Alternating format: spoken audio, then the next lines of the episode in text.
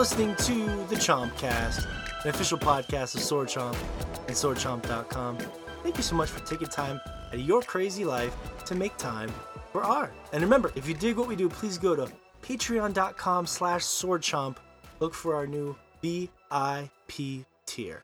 We have a really, really topical show today. Um, you know, I was thinking in the pivotal plot twist of the legendary game Bioshock, a game that influenced video games for the next decade, millions of gamers tightly gripped a golf club and slowly but assuredly beat the life out of Andrew Ryan. Spoilers. Each sickening crunch more gut wrenching until the final swing leaves the golf club broken and protruding from Ryan's skull as he falls to the ground dead, covered in blood. After more recent heartbreaking tragedies, the discussion around video game violence has exploded. And instead of just piling on the discussion that everybody else is having, we figured we'd discuss how violence in video games affects us all individually. Scenes like the one I just mentioned from Bioshock. So it's going to be a very personal show, but I still think it's going to be incredibly interesting, um, especially if this is your first podcast. There's a game that I turn to personally when I need a break from violence, hell, a break from the stress of everyday life that uh, is violently rattling through my nerdy cranium every day. And that game is No Man's Sky. Ah, another year and another major update. No Man's Sky Beyond. And I will have impressions of how No Man's Sky looks and plays in VR, which is something people message me about about 10 times a day because I've built up a reputation being some sort of No Man's Sky zealot. So, yes, here on the Chompcast, we will have PSVR impressions No Man's Sky Beyond. Uh, we are loading several poll topics in the chamber as we are ready to unload them on our listeners. That's a sexual metaphor, not a gun metaphor. Uh, voted on by you. Topics such as Tony Hawk and the death of skateboarding games, two controversial Pokemon, including one that looks like a bong and one that looks like Gene Simmons. Dear God, Generation 8 is off to a great start. Um, so don't touch the dial. It's going to be an insane show. We got news on our new merchandise page. Uh, catch up on a lot of the other games we've been playing, like Fire Emblem uh, with Fish, Darkest Dungeon, uh, and more. So it's going to be crazy. All sorts of stuff to get to. Um, let's get to some intros. Shay Layton is joining us, the professor, as he's known around all parts. I was going to say these parts. Professor Layton is here from Japan. Uh, Shay has actually been eating a banana covered in hot sauce every time we get 10 brand new subscribers on Twitch. So, uh, how's that how's that throat treating you, Shay? uh, today is good, but last week, my god. I did I I was like, you know what? I could do this. I could do this. It's it's for the it's for the for the fans and uh wow. That like I I've never really gotten into hot sauce. I'm not good at eating hot food and uh-huh. holy shit, that was intense. Um I I struggled with it. It was cool because I did it at the end of the stream. So like I suffered for 5 minutes and then I was like, I'm gonna go pass off the love, and we're gonna go raid someone else. And while we're raiding someone else, I'm, you know, behind the scenes like, oh my fucking god, yeah, I'm just fucking dying. But Straight no, it was, it was, yeah. it was cool. Like I, I survived. I survived. Um, I had Blair's sudden death sauce, and I Mm. just draped this banana with it. Took a big chunk out, and it's 109,000 Scoville, which isn't super hot, but it's fairly hot, and uh, Mhm. I survived. I survived. It's it's an inside joke uh, that Shay took from back in the day. If you go back to some of our older shows, uh, Fish had to eat a spicy banana because he failed to beat Donkey Kong Country in a month, which is a very easy thing to do. Mm, That's but, right. um, I did do that. Yep. So it's And- not not a tasty not a tasty concoction. You didn't like it, so it's not say the good. least. The hot sauce and the banana is not a good palate. It doesn't Uh, work. mixture. It's it's like No. you're like the sweetness will kind of dull the hot sauce. Not at all. No, no. It's just Right? all hot sauce, pretty much. Right. Just all hot. and it, just- it makes Just hot it makes sauce and mush. it makes it funnier remembering Morgan's videos that he sent us when he did Oh, it too. Where I failed to do. Well, I did it, but I just it was hard to. I'll never forget that. I wish I had used a really good one, like uh, what's that one called? Ch- Cholula? Is that what it is? Taco Uh, Bell hot sauce. No, I my favorite hot sauce is I think it's called Cholula. We like right? And it's uh, co- it, it's so good. No, it's Caligula, Yeah. because I- it no. murders Can't tell your if you're mouth. making fun of me or not. Oh, I like damn that it. Caligula hot sauce. Um, and uh, it's yeah. So, but I was at my family's house and they were. I was just using Tabasco. and It's disgusting. Um, so Shay's just giving me an open mouth gape. He's so excited now. He's gonna type it privately, and then I'm gonna talk Ye- about it publicly. So, what is it? What is it? Well, I, it's it's it's a really good idea. I don't know if I want to mention it because then it's going to be live. we, we need to make now. our own hot sauce, sword chomp hot sauce, Oh, and we're going to name it Josh Caligula. did. Remember, Josh made that hot sauce. Hmm. And I, I even put the picture up on the VIP Patreon page with the little label. With Josh, Oh, had Josh in the we need to pitchfork. Remember that? Yeah, we need to. Make some That would be Caligula hot cool. sauce. That's something we need to do. I like it. And we could trust Josh to make it. Um, I need Yeah. I need a couple more runs at it. That first one was good, but not something I'd be willing to put our name on. It's well, the thing, yeah, the thing I love about Ch- Kalula, Josh, and you know more about no, this. is, like, it is it's- Cholula. I was just messing It with is. you. God Yeah. damn it! Now you fucked me all up. Yeah. All right. Kahlua is a beverage. Yeah, Kahlua. I know. Alcoholic I, uh, Yeah. all right. Okay, so the thing I love about Cholula is um, it's it's more almost like tomatoey than spicy. Like it actually has like legit flavor, and the spice Yeah. isn't overpowering. it's and, like a I- I- taco sauce that happens to be hot. Yeah. but just, Mhm. just- anyways uh shay thanks for being here you also set up a merchandise store it's so it's up um it's one of those what redbubble things Yeah, so- uh, Yeah, if you go to redbubble.com slash person slash sword chomp, we finally, finally have a merch page. I've been wanting to do this for years. We talked about making shirts mhm. basically right when we started the podcast.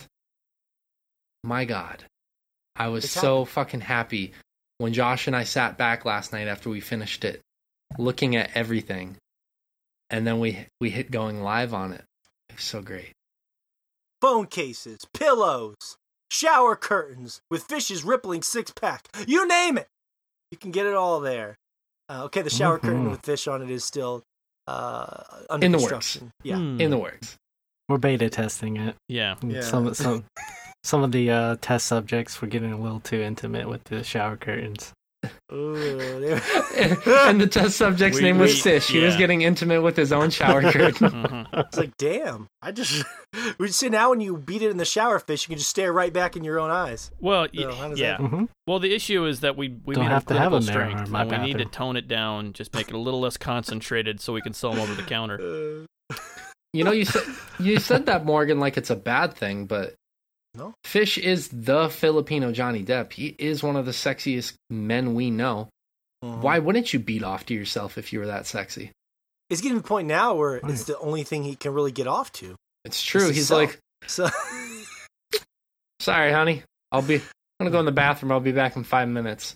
He just stares at himself in the mirror, and uh, sorry, honey. Yeah, Red Bull. There's a honey. Red Bubble. oh, that's good. That's rich. Redbubble. That's where our new store is at. Redbubble.com slash person slash sword shop. And of course, you can get shirts there, which Um, I'm going to be ordering a shirt today. Been wanting to get a sword chomp shirt for a while. Yeah, I'm gonna Mhm. get a phone case. Um, Joshua Fowler is here from Michigan, the one and only Jimmy Rustler. Josh, all your hard work has finally paid off with the legal side of things and the financial side of things because I finally got a deposited check from Sword Chomp in my in our bank account. My wife was Mhm. surprised. She was like, "Oh my god, there was money from Sword Chomp, and it's been years." And you, I finally got money from Sword Chomp because people that don't know, we have a Patreon page, patreon.com/slash Sword Chomp, and uh, our patrons mean the world to us. But a lot of that money has been just to sort of To, help establish to, ourselves cr- as a to company. crawl out of the hole we dug for ourselves, getting everything started. yeah. Yeah. yeah, So Josh has been doing a lot of work on that end. So now we can officially start seeing some of that money, which is very helpful for our families.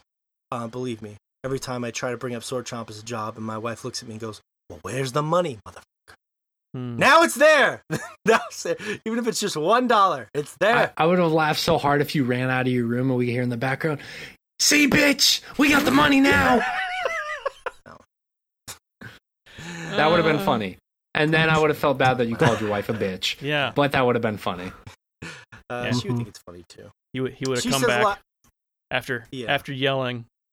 when we would have had to sit him down and talk to him. All right, Morgan, you, His- you, you, his you wife can't you comes can't back. do this. You can't you can't you can't call Shelby that. That's just it's not acceptable. Yeah. His wife actually comes on the podcast. I'm sorry, Morgan's going to be gone the rest of the night. uh, I hope you guys enjoy the podcast. I'm going to be beating the shit out of him with a bar of soap. Ugh, yeah, that's that's great with my wife. I, c- I can say that stuff and she'll talk about my small dick. It's just we have a nice relationship like that. You know? Um, she you know she likes to rub the small dick joke in a lot, and just point out we're just getting a little just getting a little rough. But Well, the rubbing's Uh, helpful. Uh, speak, speaking of small dicks, um, you know it's cool to see us, you know, come together with, with all of our hard work. Uh, but that brings us to Anthony Fisher, of course, uh, the Filipino Johnny Depp. Of see, I didn't even write a small dick joke for him. That just happened. Okay, I was staying away from that. Hmm. Um, the actual joke I wrote was, "It's good to see us all coming together. Twitch, Twitter, banking, editing, social media, meeting people, hosting. It's a beautiful team effort." Uh, which brings us to Anthony Fisher, of course. Hmm. the rock, the very cornerstone of all that we do. Um, hmm the cornerbone. Eh. That's not even Uh, that's not even a joke. You're just you're just you're gassing him up. That's, that's right. Brum, brum, brum, brum. how'd you, how'd you- sorry, how'd you like that sound? I was actually pleasant. It was much Yeah. different than the other sound, and I enjoyed it. Yeah. We're gassing him up. Dear fuck. God. no. What the fuck do you gas up that ends up sounding like that? A little t- a little Tikes like Yeah. rem- one of those little fucking baby trucks. Uh huh. Uh, Anthony Fisher is here, and Fish finally making some progress in Fire Emblems. We don't have to talk about that later.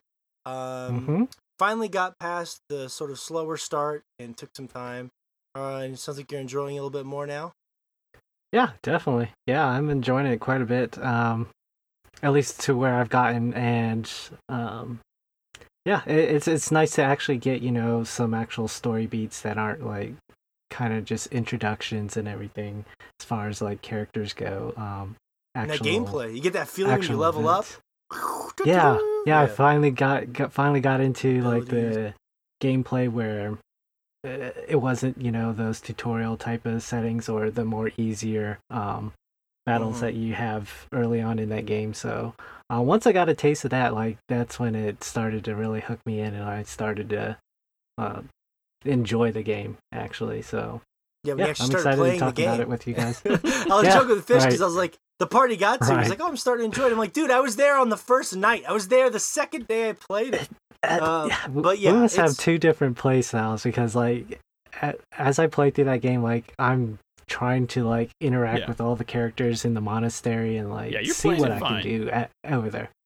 I, There's I nothing think wrong I am, with it, Josh. but like with your Yeah. lifestyle, I mean, it's just gonna Right, make you right. crazy. Yeah, I'm in like yeah, I don't know, like chapter ten or something. I'm like sixty hours in. So right. yeah, y- Yeah, the I'm game can be chapter over hundred hours long if you're doing everything you can do in it. So And, and and that's the thing is this is my first Fire Emblem game and I don't That's know true. what to expect from this series. So like Mhm. I'm sitting there trying to engage with all of the systems, seeing what clicks with me and what doesn't, and um Yeah. yeah, A it- weird first just- starting game too, because they never had the Yeah. monastery before, so you wouldn't know Right. that that's just sort of Yeah. ancillary. That's supposed to break up the Yeah. action, you know? Yeah, yeah. Right. Yeah, it makes me more curious about like the earlier installments, like Yeah. how they were set up and Um, everything, and they if were- it was just you know battle after battle and cutscene. they were more like uh you know before you actually go to the monastery and you've got the menu of options choosing what you what what to do um Mhm. it was it was more like that where you could like go Yeah. shop and uh like choose uh you know like who you wanted to talk to and what stuff to level up and everything like Very that primitive. yeah it was yeah, yeah. it was it was basically Oh, just okay. menu based you like you you menu, go yeah. do a bunch of stuff in the menu and then go right back Ah. into a fight uh, Well, Right. that's the thing is they still have that in this game because like you can right before the battle starts, you can actually go to the marketplace, stock up on you know Mhm. weaponry, armor, and Yeah. all that. Which is helpful, but that was the way Yeah. it only was before. Oh, So- that's that's interesting. Yeah, yeah. that is interesting. and and the st- it wouldn't have been so bad, but the stories were pretty awful. But they they're just sort of doubling down on giving you a pace because in the older games the combat was still incredible, but it was like one battle after another for, for 25 chapters It was just exhausting for me. So it was nice to have a little break. But the problem is, you can take that break. Talking with you and some other people who have messaged me, like you can take that break too far to a degree. And it's okay to just, if Mm. people are listening, it's okay to just skip through some stuff sometimes. Just, you know, automate some instruction and just get in there.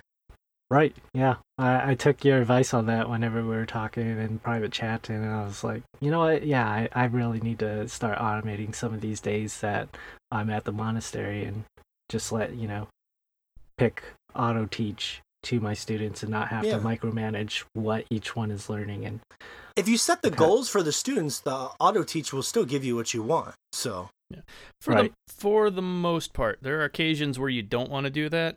Um, like with the uh, uh, like the hidden abilities, or not, they're not called hidden abilities. I can't remember what they're called, like budding talent or something, where they'll have Yeah. like three stars for certain skills that they're bad Uh-huh. at that you can level up. You don't want to set that as one of the goals because they won't actually level up that way. Like the only way they'll level up is if you teach them like one one on one. So like you don't want to set goals for those. You kind of need to go in and if you want someone to learn something that they're bad at, like have them work at it.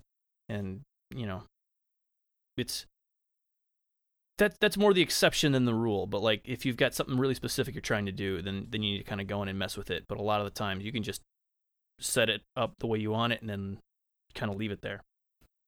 oh, Fish was doing the most fish thing this week, Josh. Not to believe this. This was such a fish thing to do. I'm not even making fun of him. It's just such a goddamn fish thing to do. He was going into the random battles. He would get, to, or the side missions, he would get to where there was one enemy left. Then he would retreat intentionally and just do it over and over again so that he could level up people. Mm. just basically grinding. Uh, I was like, God, that's such a fish thing to do. Um, but you not can do it. thing. I, I, I, I enjoyed it. I actually enjoyed seeing my characters level normal? up for once. Have you- No, I didn't. Do you I just like did- the power fantasy? Are you more of like a, I just want to walk in and Well, crush everyone? I No, was no, here- more thinking here's the- about like they have some of those missions that don't even cost points to use on normal, so you could just like Yeah, just go do the mission over and over again instead of having to. I, I did one of those. Yeah. Yeah. I did one of those, and I did. An, it also gave me another mission where I could do it, but it also cost me a point as well. Mhm. It was a higher difficulty. Um, but no, I, I did that because I wanted to actually experience the battles and like see my characters, you know, how they level up and like gaining all these different combat arts and um j- just having more experience with the actual combat and not you know this mix mix and match of going between the monastery then doing this little skirmish then going back to the monastery Mhm. then getting a little bit of story and well, the Mhm. skirmishes are gonna get longer, and it's like you're still. Yeah. You, you just did the I'm Lord looking forward to Lonato one. Yeah, it's it's good. Yeah. It's the you just did the Lord Lonato one where he's like that Lord that sort of turned on. right Um, right And that's And that was interesting. into- You Yeah. haven't you haven't done the underground thing yet, right? I don't want to give anything away, but you don't have a special No. weapon of any kind. no Okay. I Yeah, I think that's the very next mission. That's got to be the one that you're about to go. To, so. Okay Yeah, It's huge. cool. Get some cutscenes. Get a lot of good cutscenes. Yeah. We could talk Mm. more later on Yeah, it'll be more fun to talk about next week, and then hopefully Shay gets it. I will say this, Shay, and I mean this with sincerity, and to people listening who are familiar with these games, I'm playing on hard now. I cut up to where I'm actually farther than Fish on hard, which but I've been slowing down because of No Man's Sky and stuff. I think that if you're familiar with the genre, hard is an okay way to play it. Because I am not particularly great at these games, but playing through on normal and now playing on hard, it's been difficult as hell. But I'm doing it. Me, I'm playing the game on hard. I am doing it. Yeah. So Hard if Shay is familiar like with this, the older versions of the game, um, Wait, yeah, because Yeah. like, um, because they were mentioned this before. unforgiving. You couldn't retreat. They were unforgiving. Uh, positioning matters a ton. Again, positioning used to be a huge, huge deal in the old games because they had a weapon triangle system, um, where like it was like a rock Mm. paper scissors with like the different weapons in the game.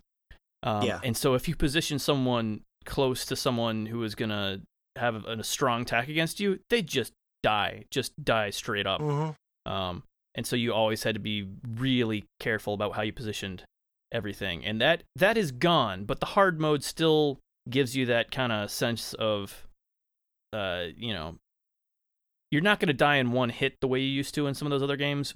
But if you have it set up so like you know two or three guys can get an attack in on the same person, you'll get yourself Yeah. into trouble. So you have to really watch out for stuff like that. yes.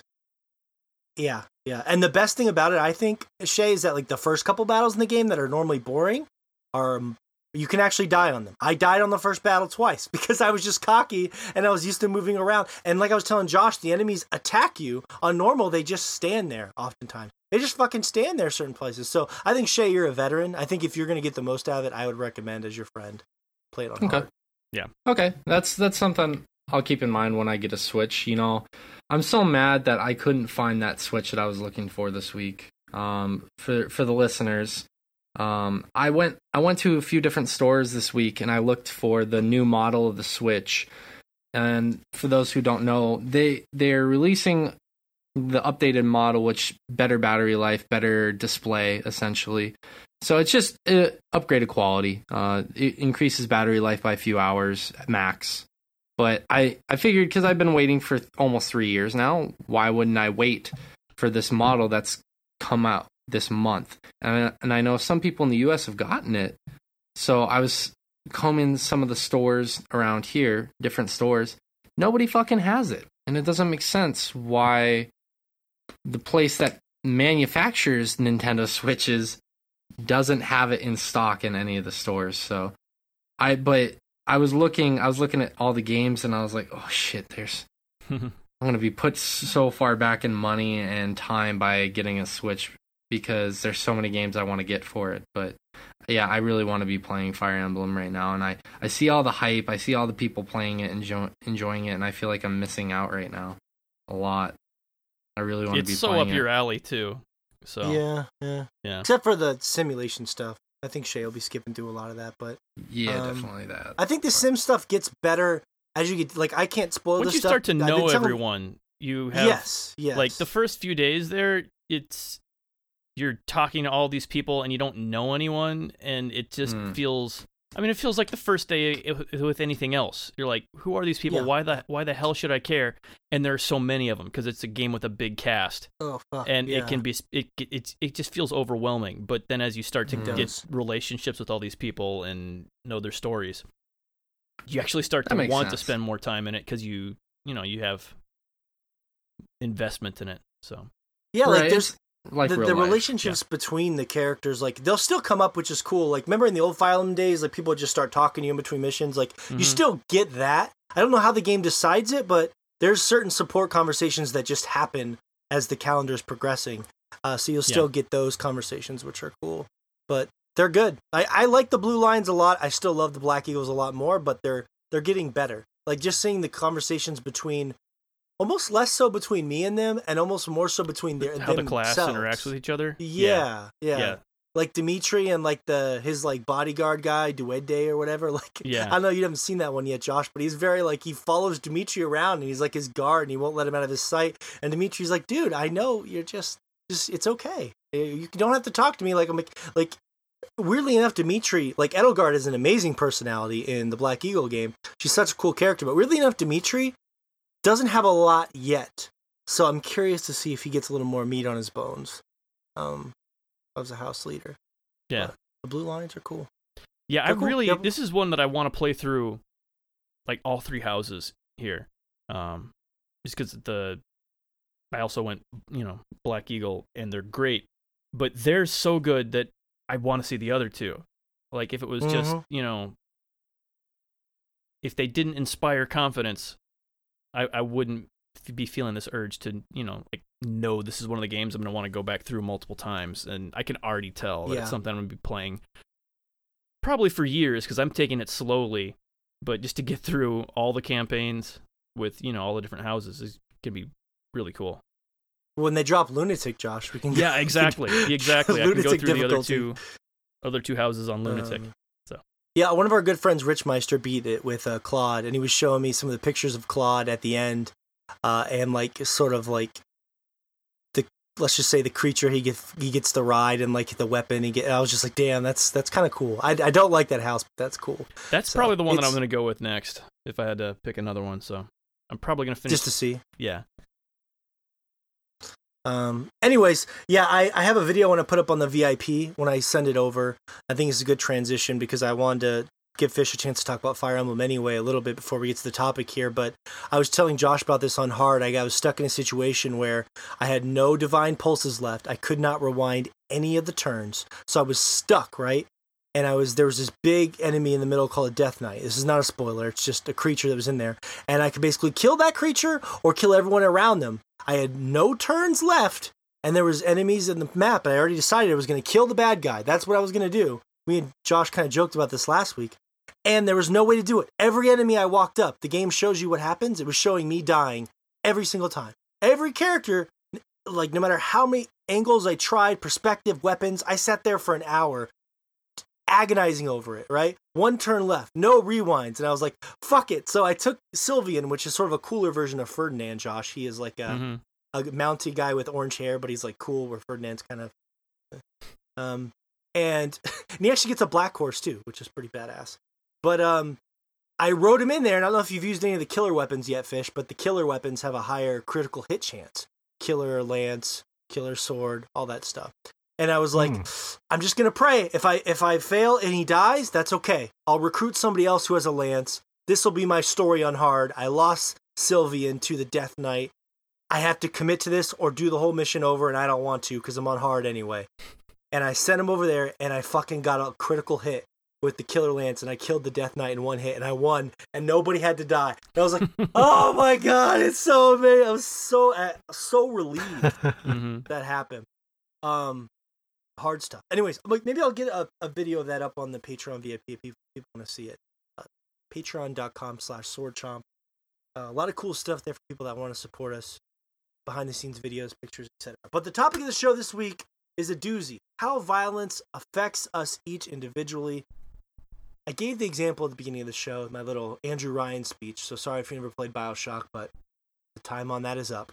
Um, and I thought that was a good example, even though there was another one I'll bring up individually, because that's a pivotal game that's not even about violence necessarily, it's more about choice. But that pivotal scene that everyone remembers, I went back and watched it today. For the time, is actually incredibly violent. Like you just sit there and you beat a man to death with a golf club, um, and he just keeps talking to you like a slave obeys, a man chooses, and you just beat him again, and you beat him again. Um, and it got me thinking about the effect that had on me and similar games uh, as well and how that made me feel and i finally settled on it but i want to get to you guys first because i've been rambling a lot here um, fish when you think about how violence affects you on a personal level um, Mhm. is there any particular examples you can think of or how does it actually affect you as a person uh, as a gamer Um, well, like certain scenes, like yeah, the Andrew Ryan, that that's more shocking to me. Um, and seeing those grotesque things, uh, similar to like that, um, like in like in Dead Space, where like you're tearing off limbs from these uh, necromorphs Yeah. that were once humans, but it, you you can see eventually, like you get go through that game and you're you end up you know having to kill these necromorph babies and like it, it there's a lot of like grotesque and kind of violent things that you're doing to these necromorphs and Mm, but yeah. you- in the back of your head you can't help but think like man these people were these were once human beings at one point you know but it, it's a fantasy of course so and we're in Dead Space Um, 2, they had the day- daycare, little the daycare Necromorph babies ran at you. Yeah. Yeah. Yeah, yeah. Uh, it, it- things like that, like where it just go, goes over the top, like th- that stuff doesn't necessarily um, affect me. Uh, It's more of like something that I'm just like, oh wow, it, it's kind of a shock value to me at, at this point in my life, um, or since then, since those games, you know. Um, and I, there's really not many examples I could give that games have made me feel violent. Um, but like g- games like uh, Call doesn't of have to make you. Modern Well, look at this way. It doesn't have to make you. I don't interrupt you, but just to Right. kind of guide the flow of what Shay was wanting with this topic, it doesn't have to make you Mhm. feel violent. It's just what it makes Right. you feel, whatever emotions or Mhm. process you're going through. It's a broad scope. Right, right, and yeah, I mean, well, online games, uh, for instance, um, like they can really frustrate people, and especially if you're a competitive person, like in Call of Duty, like uh, I'm I'm with Shay, yeah. Uh, Shay was raising up his hand, but like yeah, in Call of Duty, you uh you can get real. Uh, when I started playing that, like it, it was such a beautiful game, and like that was one time where like I fell in love with you know um online uh, shooters at that point, and like I thought it was, it, it, and it's like those hyper realistic uh, type of games where like you're picking guns that actually exist in the world and you're shooting at uh, enemies like and it's only taken you know a burst round from an M16 to actually kill a person if you're pers- if you're precise you know? Like it, it's it's super realistic and um, eventually like you can you can suspend you know the fantasy for a second there and like look into it and be like oh wow i really feel like you know uh, a war veteran or something like that. And um so like eventually like i was getting invested into these games and like i was playing you know uh call of duty for months on end and um uh, the only thing that would you know seeing people, you know, ragdoll over and um, all the violence of killing people, like eventually you get kind of numb to that type of stuff in video gaming. Um, and you realize you know, it's not real, but like, I don't know, like. Well, let me let me mold this a little bit with you, and then we. Mm-hmm because I know you're you're bouncing around here. But my job is to, as a host, is to mold you. Okay, what's an instance where you remember feeling, seeing, experiencing something violent, because that's the focus of the conversation, violence of some sort in the game, and it made you mm-hmm. feel mm-hmm. a certain way strongly that you remember. Because I get that Call of Duty frustrated the hell of you, and I get the correlations right. you're making, but like, it didn't really. I didn't get the impression that it made you feel a certain way. Like, is there a scene or something you remember? You felt something, or do you just generally? I mean, there had to be some sort of violent scene or moment in a game that made you feel some kind of particular emotion or or how it affected yeah there, there's plenty of them. Um i just can't think of one off the top of my head right now but like yeah the, the those scenes are definitely pivotal. And but i don't necessarily look at the violence as like a glorification of something like that you know? It's more of like a feeling of it, it's they're trying to tell something through the story and whether it's you know this person dying in a certain way or um, eh, you know progressing the story um, further along in a more interesting way. Um, well, let's let's bounce. A, let's come back. I want you to think. Try and think of one. Okay, try hard. See if you can think of one that affected you. I want to go to Shay here. I see Shay hop. Okay. He's chomping at the bit to jump in here. I can tell. Mm. yeah. Uh, one one of the ones that I think of whenever I think about this topic is the big one in Modern Warfare Two where you walk into the airport and as yes, terrorists and you that was mine. You stole mine. You shoot down.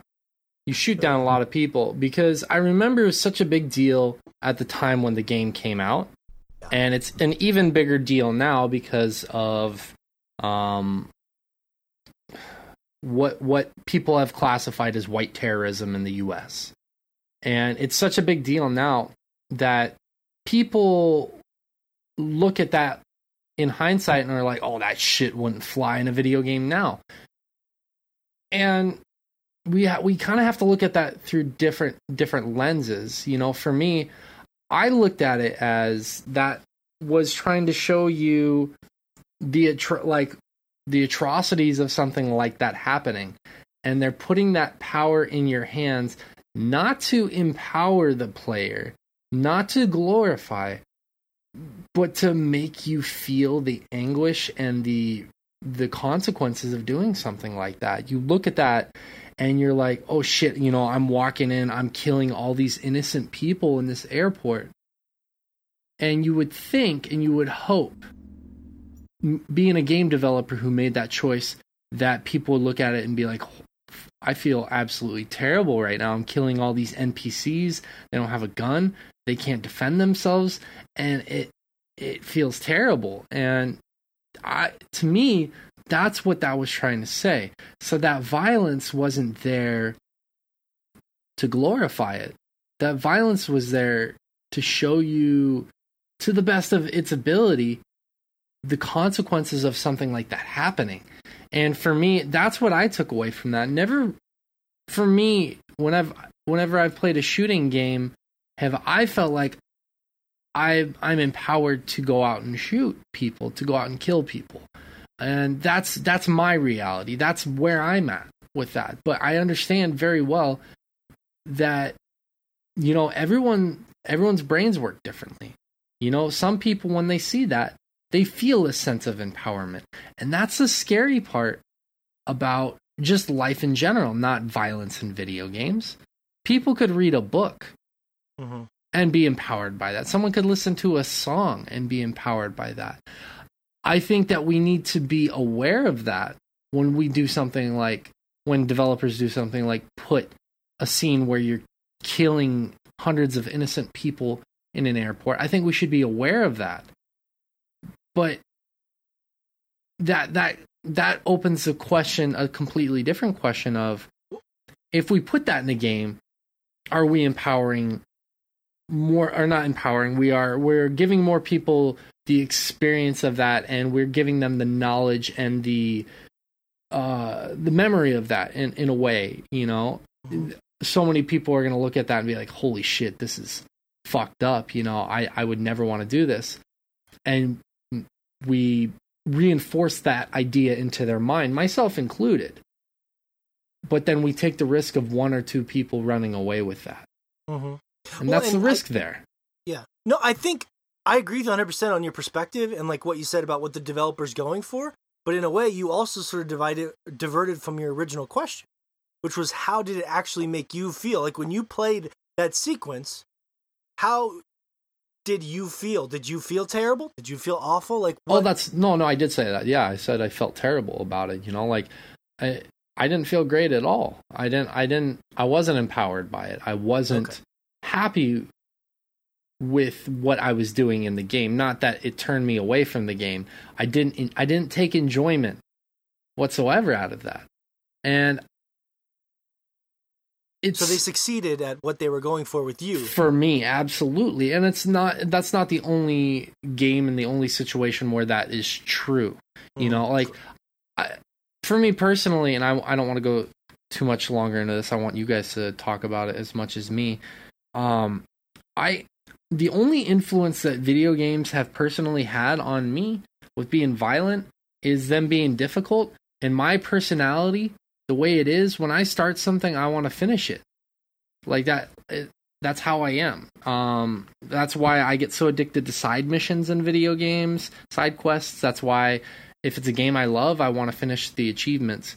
So when it's a game that's particularly difficult or a game that i take a lot of i put a lot of investment in i put a lot of time in i get more emotionally invested obviously. I, I think that goes without saying that the Mhm. only time i've ever felt violent at all is because my me i need to make the cognizant choice of being like all right i need to put this down. I need to relax. I need to come back to it another time and i've done i've gotten better at that with age but you know there were times when i was much younger like like the infamous story that i've told so many times where i i was get, playing a very laggy call of duty game i got angry and i punched a hole in my wall when i was 19 years old and that was pretty much the end of me playing call of duty online because I realized at that point I was like, you know, I need I need to practice moderation, and But tangentially, that wasn't the violence of the game that made you want to do that. It was the frustration.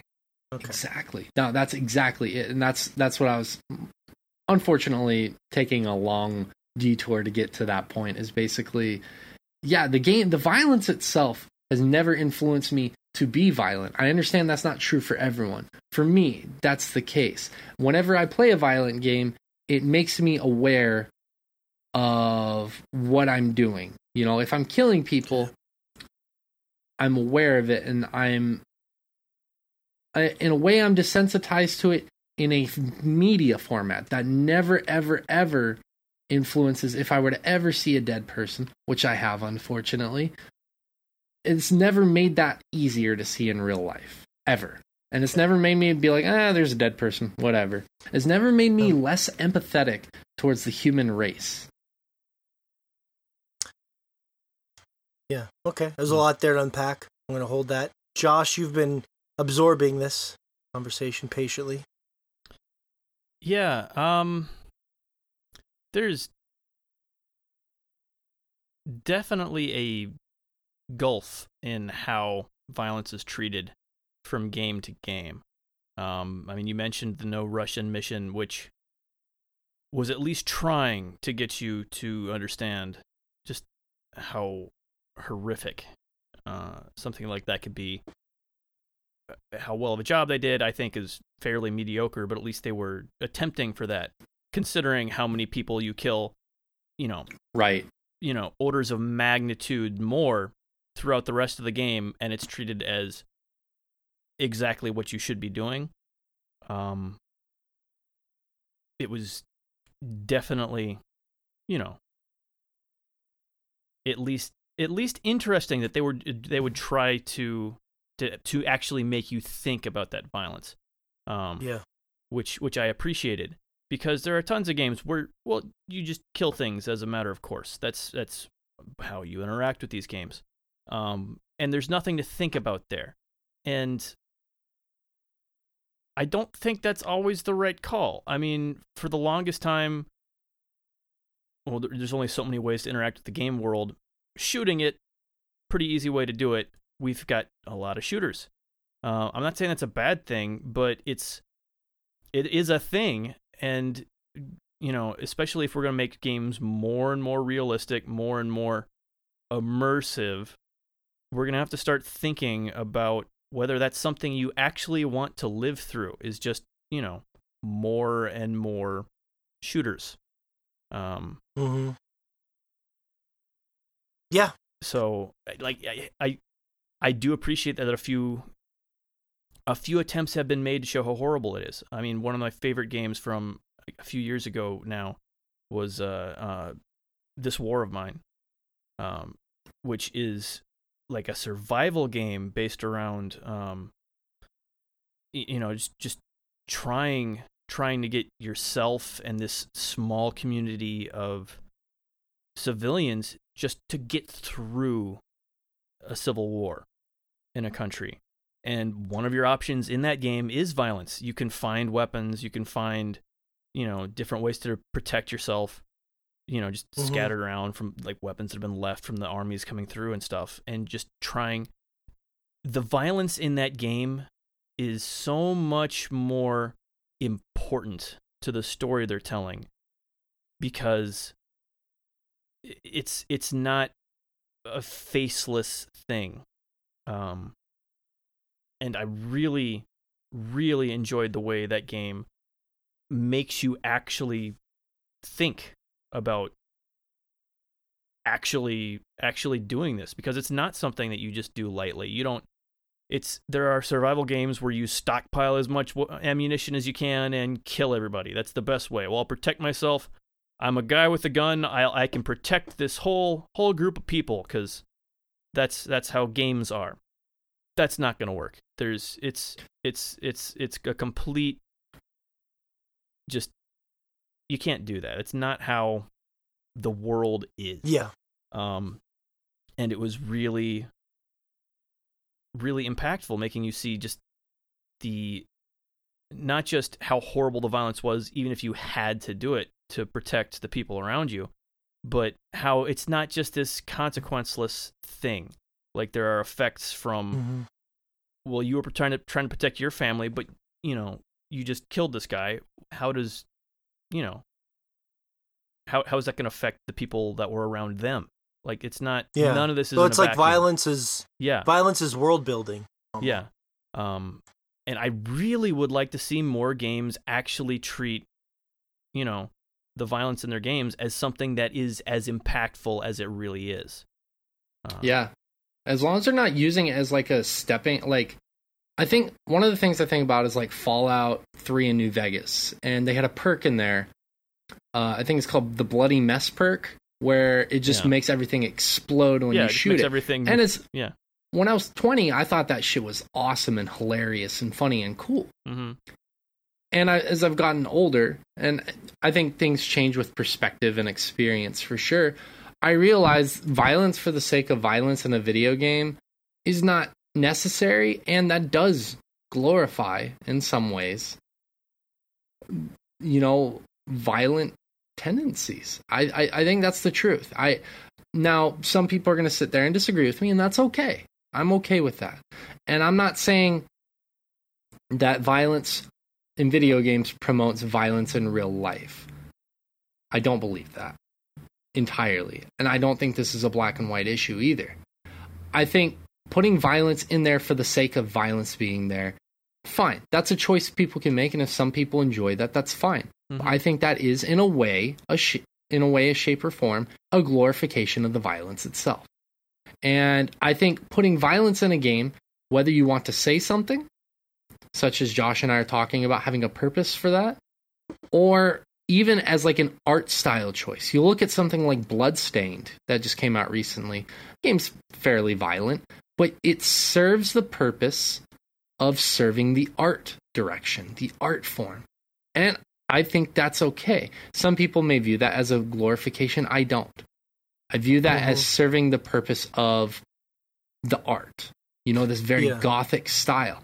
And I think that it's important that that distinction is there when we consider that conversation on a broader scale.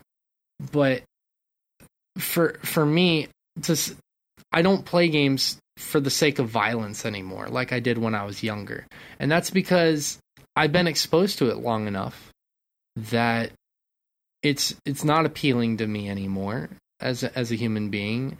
It's not appealing to just pop into a game to just kill people for the sake of killing it, like a Grand Theft Auto game. Like when I was 14 and I was running down the street with a bat and just beating the shit out of grand Mhm. grandmothers and grandfathers because I thought it was funny as a kid. And Mhm. that doesn't necessarily say there's anything wrong or right with that situation.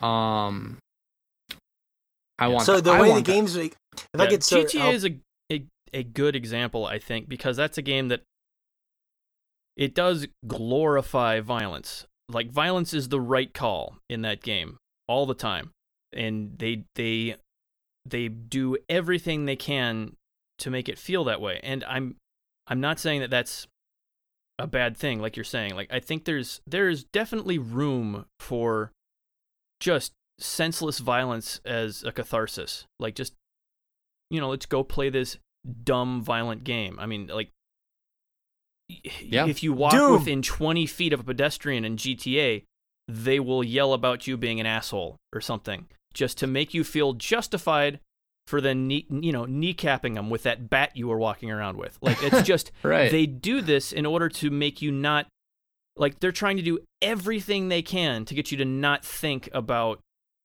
the possibility that you could be doing something the wrong. implications, Yeah. right? I think The- it's, what what it says about your psyche and what it says about the your your the way your brain works and the way it's wired. Mhm. Yeah. I think it's interesting hearing you all, you guys talk about it because I remember when I proposed this question sort of to LudoWic, who was the composer uh, for Katana Zero that I interviewed.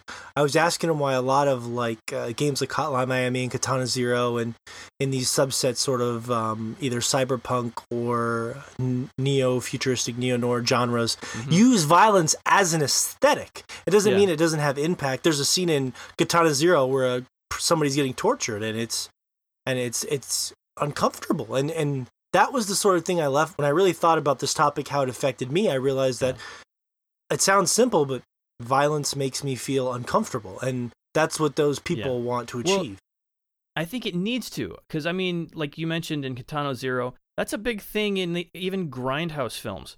Like just the whole, the aesthetic is over the top, it's in your face, and mm-hmm. I don't feel that way when I'm playing GTA. Like it's all cartoony and you know like propped up, but it doesn't feel uncomfortable. It's an Yeah. easy violence in those games. yeah Um, When it's normalized is when I think that conversation of violence in video games comes into play. Not necessarily um like that's like that's the focal point and it's normalized. You play something like Call of Duty online, the whole point is killing people. Yeah. But it's not there to normalize it. It's there to be based on skill. You know, like like blood Well- blood isn't like dripping everywhere brains aren't being splattered when you kill someone in Call of Duty or Fortnite Generally, or the the completely unrelated sound effects are louder than any of the actual violence going on. Like you'll get a ping or you know like really loud.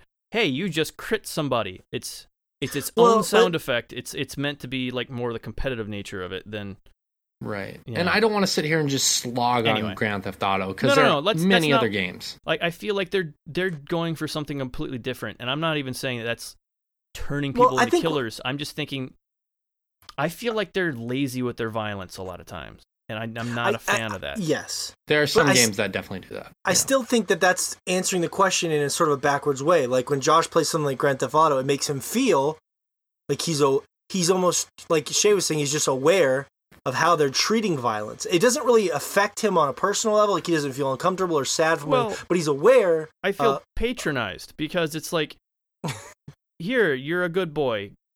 Like, go out and do this thing. It's it's. Yeah, I You don't feel know. I insulted like a I'm little being- bit. That's how. Yeah, Well, we Uh, could even we could even compare like for this conversation like Rockstar games. Like you look at something like Grand Theft Auto, where it it is you know rock arguably Rockstar's most famous IP, and it doesn't feel like the violence serves really a true purpose there.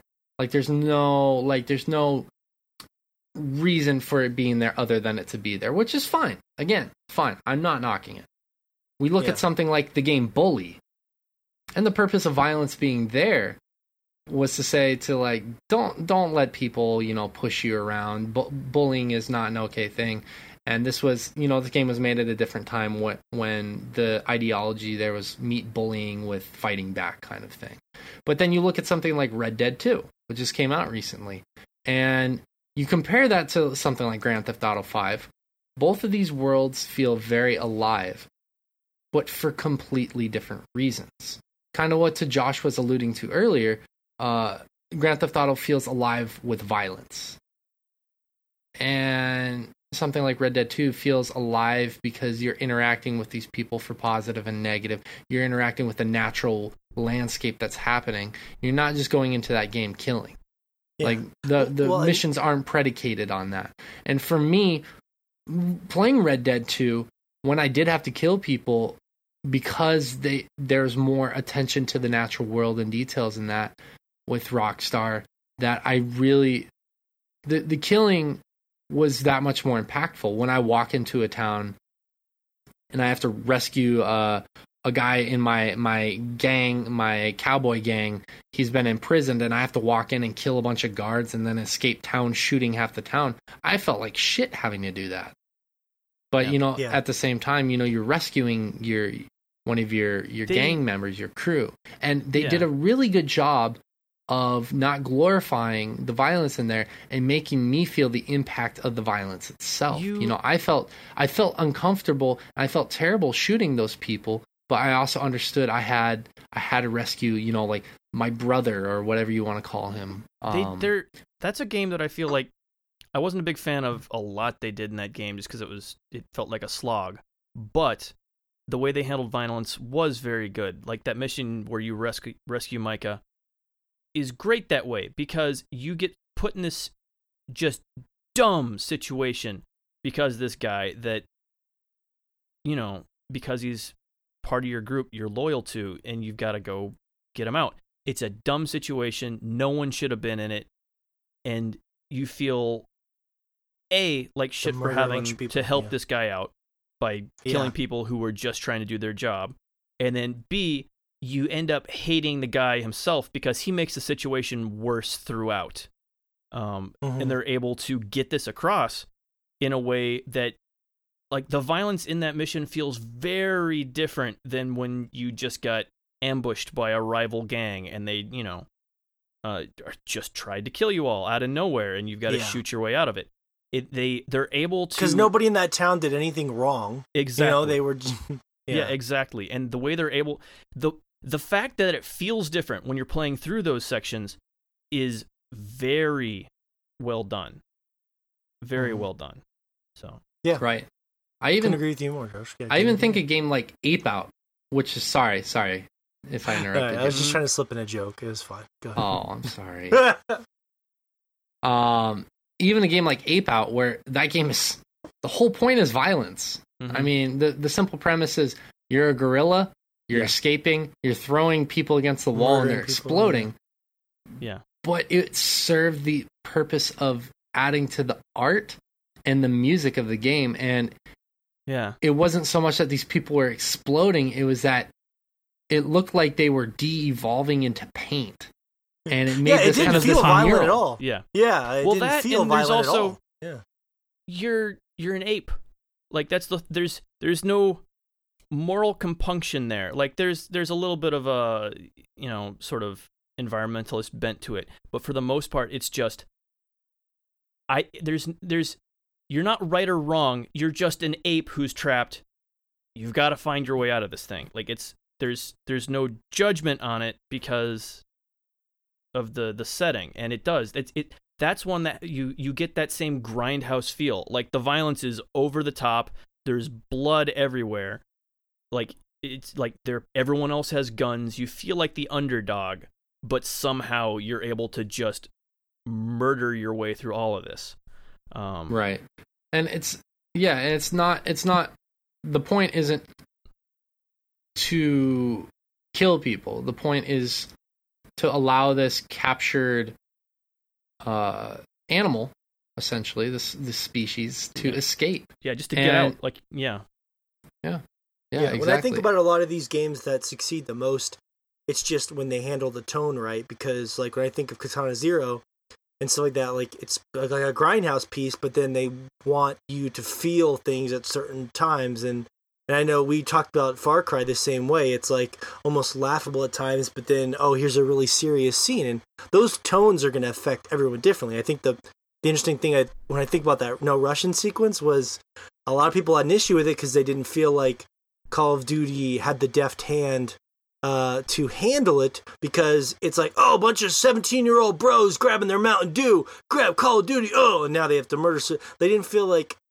it was a mixture of the audience or the people creating it to to handle something like that because it felt out of uh, out of character in a way, and that's Yeah. tough because they they could make the argument that they wanted to introduce that audience to something more real, and then you could make the reverse argument that it felt out of place because yeah, of that they that. hadn't earned it.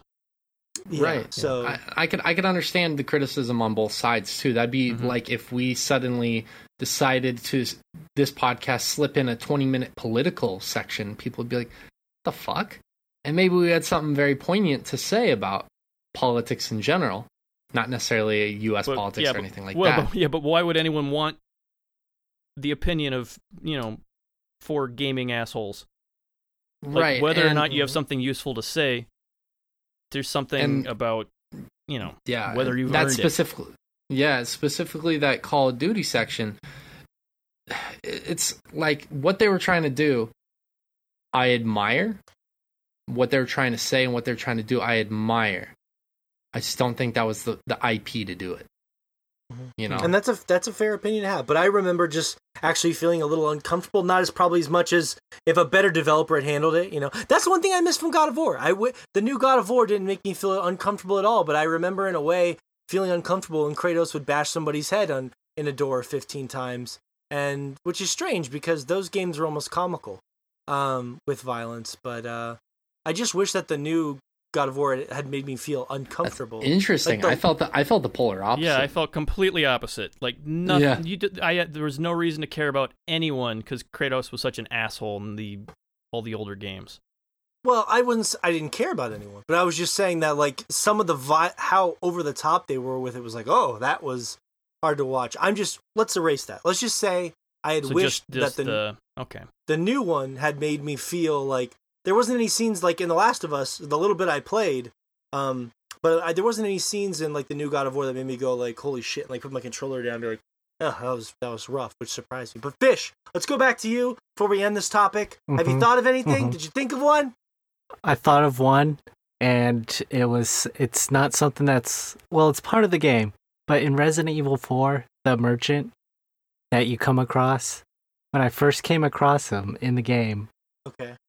I actually ended up uh, shooting him with a shotgun. and you you were right there alongside me, Morgan, kind of like watching me play, and like you were like just like disgusted with me that I did that, and I was just like, yeah. Well, it's just a video game. He's a merchant. I'm pretty sure he's gonna spawn in the next area. And sure enough, like I get to a certain point in the game, and Morgan's like, "Hey, he, that merchant was supposed to be over here," and I was just like, "Oh no, what have I done?" You know, this simple action that I took in this game cost me this merchant for the rest feel, of the video you didn't, game. You only felt bad because you couldn't buy shit from him anymore. well, no, the the at the the moment I shot him though, like I felt like I did something like terribly wrong by like the look on your face. You were just like you were in shock. oh, so because I felt bad, you felt bad. Yeah, yeah. Where's your soul, like- you soulless husk? God damn it! He's looking around. Does anybody else feel bad? Oh shit! I should really feel bad about this. Everyone seems uncomfortable. Pretty much. well, I didn't know the extent of like chuckling. what I did. and looks This, around the this room. says a lot about how Oh. fish perceives. Oh, they're not games. reacting that Oh, way. no. That's great. Fish has the best example. Does. You, if you, I know you haven't had a chance to probably listen to it, Shay, but last week Fish had the best competitive example in the world. Check that out. Um, I need to I need to catch that episode. I haven't Mm. watched. I haven't listened to it yet. I really need to. it's true.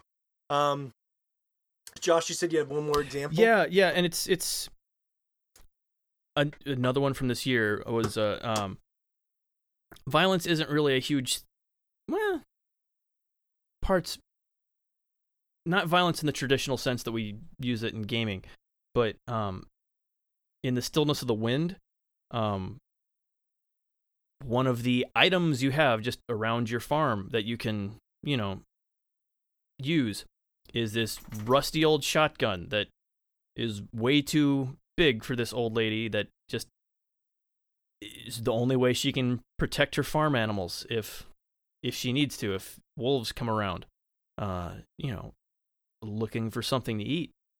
Um and it's an it's a similar sort of situation to the uh like I was saying in this war of mine where throughout that game, I always made sure I had a few bullets around just in case I needed to scare off some wolves. Um, and again, it's not that you feel like these wolves are evil; they're just trying to eat. Like they're they're in the same position you are. They're you know they're hungry. Things aren't going so well. Um, Right. and by the end of the game, they had eaten all of my livestock. Like I, I don't know if I shot a single one of those wolves because it was just. I don't know if I was missing them. There's just more than I could do. Any like, it was it was, it's this it's it felt like this lost cause. Like I was you know, the gun was there to make you feel safe, and it does nothing. Um, Yeah. And I feel like th- that that was another one of those situations where it it makes you it really just consider your actions like like was it even worth it to go out there and try to kill these things? Like i was hungry before i went out there. I ate an egg today. That was all i could scrounge together for myself. And then i stayed up all night trying to protect you know my last couple chickens and i didn't and it, it like it, Hmm. it gets across the futility and just the the uselessness Violence of, of, nature. um, Uh, The, the harsh realities. yeah just just fighting against something that you can't control um and that was just Yeah. yeah. just another another game that i think handled it well there's not like i said there's not it's not a violent game per se but just the way it handled it i felt was really good really good Hmm. That's fair. Yeah, it sounds. I haven't played it, but it sounds like it has a purpose in what it's doing, violence wise. Yeah. Yeah. And it's interesting because as we sort of cap this topic, that's always going to be in the perspective of the beholder. If you feel like the artist is, it's earned, you feel like they have the deft hand to pull the cross, you're going to be more open to feeling those different emotions, unless you're fish, because you don't feel nothing, hmm. uh, just dead inside. Um, You you don't feel nothing. That means he would feel everything, or oh, something. that's true. That's that's a that's a great point. Sorry. Um, well, you feel no. Yeah, double negative. You can't do that. Oh, remember in the office when he Mhm. circles it out? You, you don't don't feel nothing. There you go. Um, Fish, you feel something. Mhm. Hold that. Hold that close to your chest, your heart. Okay. Morgan said, "Today you are no longer a soulless husk." Hmm. Uh, well, Hmm. this is the most husky day he's Hmm. had yet. he has enough soul to show up on time to our Skype appointments with our patrons. I know Hmm. that. Um, Co- uh, come on, that's Speaking behind of the which, scenes. speaking Come of which, now people love those stuff. Speaking of which, if you want to go to patreon.com slash swordchomp, we have a $20 tier where you can Skype with us a month. And uh, we'd love to get to meet you. Um, exciting news today. We have a fantastic new sponsor that I know Shay is just bristling to tell us about. I am. So let's talk for a minute about our new sponsor, Poster Burner. Uh, posterburner.com is a place where you are able to make a poster based off of anything you want. From a picture to a collage to a motivational piece that you can hang around your house. They allow you to customize the poster how you want, and you can even include your own text. I know Josh has been considering documenting every time he buries his head into his hands at our lame jokes. And I am even considering making a poster for Morgan, a collage rather, of all the victories that he has had over Fish with his Ganondorf on Smash. But I digress. They have incredibly fast shipping if you need the poster quickly, that Josh can attest to here in a minute. On top of that, they are running a sale through August where movie size posters are starting at $19.99. But they do have other products besides posters. They do mouse pads, phone cases, tote bags, but unfortunately, they don't make special Kate Upton underwear fish. I'm sorry. Ah, I know you wanted those. Oh those. man, Can't happen. I'm sorry, dude. I'm sorry. God. So- They just couldn't know how- handle the you bulk know of how- orders. It's Yeah. true. Hmm. It's true. Too many. shame. Too many. 10 underwear a week is too much for them to handle fish. But actually, so Josh, you ordered a You poster. had to ruin this it week. for us, fish. you ordered a poster this week. What do you think about it? I it actually Really quickly. Yeah, I am actually, like you mentioned before, the shipping. Really impressed with that because it was just here really, really quickly, which was great because I waited too long, or what I thought was too long, to end up ordering the poster to make sure it was going to get here in time for the show today. So I thought I'd done fucked up, and it it uh, it made it here in time anyway. Um, Yeah. which was very appreciated. Um, but the paper quality, the printing quality is top notch, and it was actually actually a nice a nice thing for me because I've had a photograph that I took years ago that I've wanted to get enlarged and hung up in the house just forever, forever Yeah. and I finally had the opportunity to uh to get that done and it was it was really it was really It nice looks- to see my work that I was so proud of from Years you ago. know years ago like actually done justice so it's it's and it really looks really good. Like the contrast in colors, we were talking about it before the show. Um, the contrast in colors looks great. It looks very high quality. yeah yeah it's it's sharp like it was Yeah. uh, it was blown up to like two by three feet somewhere around that Yeah. size and this was uh It looks Yeah, it- good. it- It, it looks phenomenal. it looks nice Yeah. So if you're interested in this, listeners, please check them out at posterburner.com. Yeah. Fantastic. I would you can go get yourself a Sword Chomp logo poster. Slap it up in your bedroom, and uh, the whole world will know well that the you're whole part of Chomp Nation. if if you manage to bring the whole ro- world through that bedroom, which is Which, you know God Morgan's you. goal in life. So it really is. Yeah, some people have, you know, their bedrooms in a subway. you know Huh. that's an idea. Hmm If you're That's homeless, actually- the that's world is actually your a- bedroom. Yeah, I was just gonna say that's the one thing you hang it up on a train st- in a subway. I thought that's what Fisher's making the joke about. No, no, no, no, no, no. That is what he's making. That would Oh, be okay. hilarious. I'm trying to imagine like a homeless person who listens to our podcast somehow just hanging a giant sword chomp tapestry from this site check these guys out. This is the only way I'm connected to the real world at this point. just listening to our podcast. That's a scary Right. thought. I Considering know, we're the I filter. know. They're getting the world through. Right. Uh, they're like, come on, fish. It's not enough that you felt nothing playing these violent games, but now you're just bagging on homeless people. You're sick. What's wrong with you. Come you? on, fish. Hey, Oh, they need loving I'm too. sorry. Just trying They to do. Come on, fish. Give me something. Give me something. Anything. Anyways, yeah, seriously, like I would love to have one of those sword jumps in my uh in my studio around the house. One of our fans, so check them out. hmm awesome. Good shit. Um, speaking of some interesting shit, uh, at one point considered getting a. well, that wasn't the exact segue I was looking for. Um, I was It works. At one point considering getting like a No Man's. Sky poster for Hmm. my room in here. Um, I wanted to break this up into two weeks just because I haven't had a lot of time with the uh, actual Beyond demo, but I did want to talk about the VR impressions because I think that's the thing people are most interested about with the No Man's Sky VR. And one cool thing about being an adopter of VR is that it's something that still a lot of people don't have. It's still fairly niche. Like I was on a podcast as a guest just last week and I was asking him about, you know, VR and nobody had a VR headset. And I was like, oh man.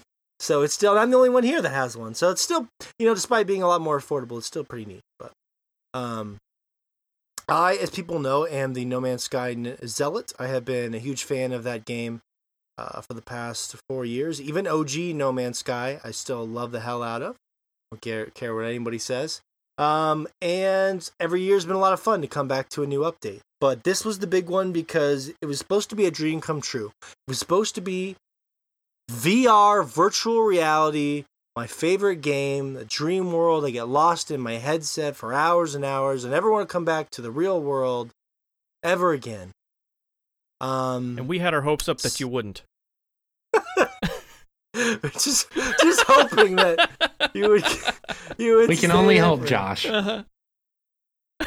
it was it, it was tough because I just tried not to think about it for like until because they didn't actually announce the release date until like two weeks before it came out, but I knew it was coming out in the summer. But I was just trying to think about it, and then like the last three days before it was coming out, I just could not stop like thinking about it. It was getting annoying. I was like, oh my god, just stop thinking about it. I kept trying to bring my expectations down. Like I ended up getting sick over the weekend, and I was like worried I was still gonna be sick on Wednesday when it came out, and I was gonna like puke I was like, I was so everything I was worried was gonna get in the way of me trying this out in VR.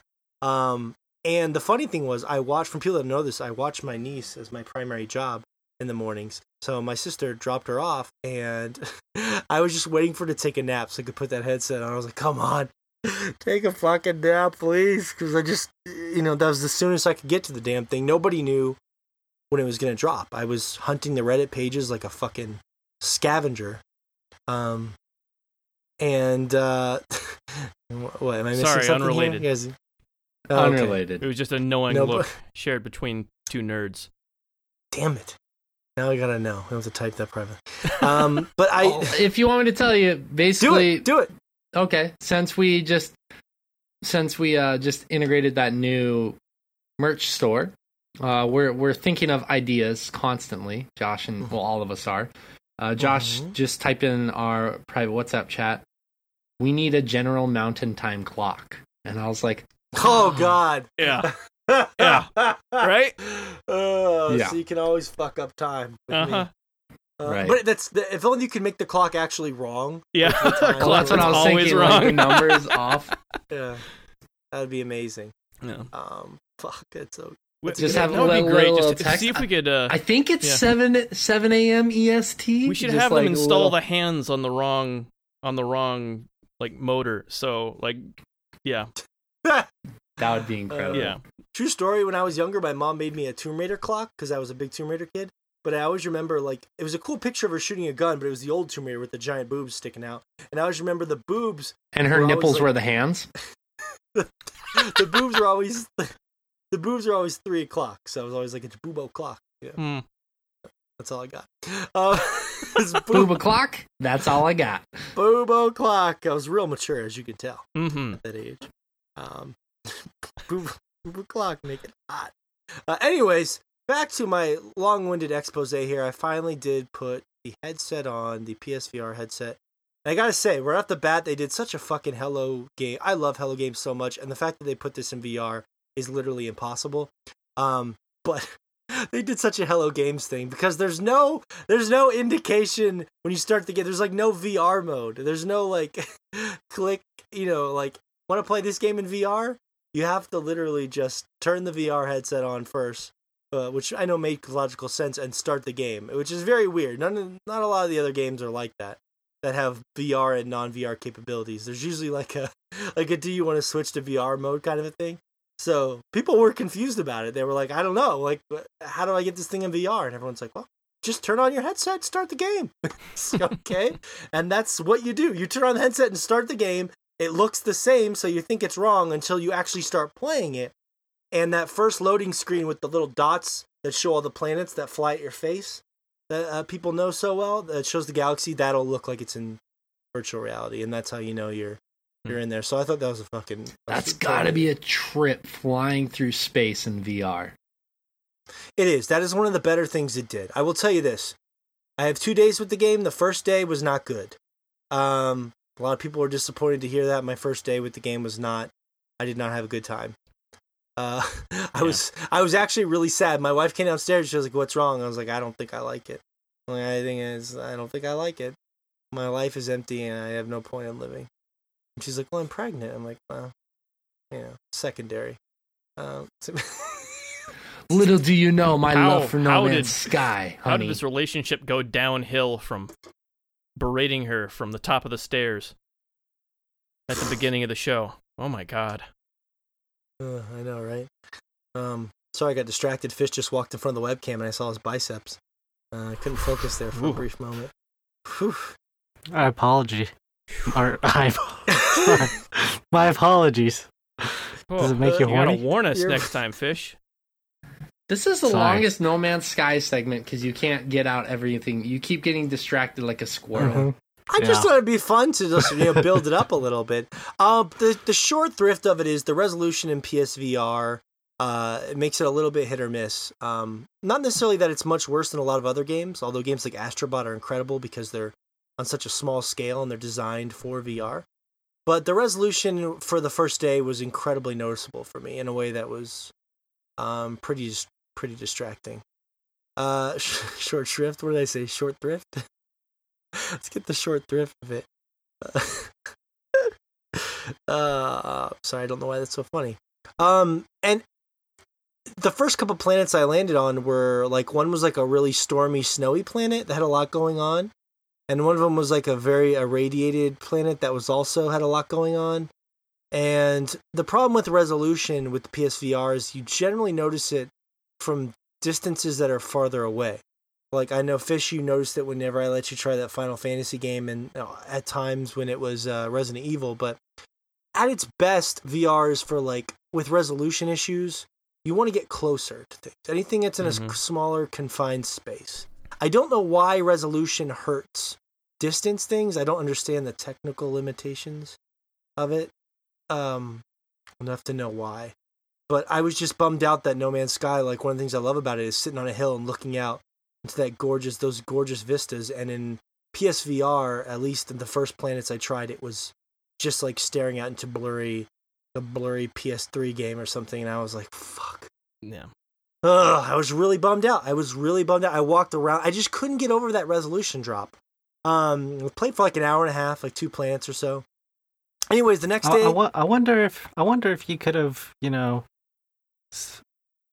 played it on like a pro because you're playing it on a regular PlayStation, right? You're not playing it on a pro. They haven't patched the pro yet, but there are people that think the pro might look better, but we don't know oh, yet because okay. they haven't patched it. Yet. I oh, do. yeah. So it looks the same on the pro. Right now, it does. Is what you're saying. Well, oh, right now, weird. people in the pro are saying they're also noticing resolution issues. I I can't compare them oh. side by side, mm. but I'm entrenched yeah. in that community.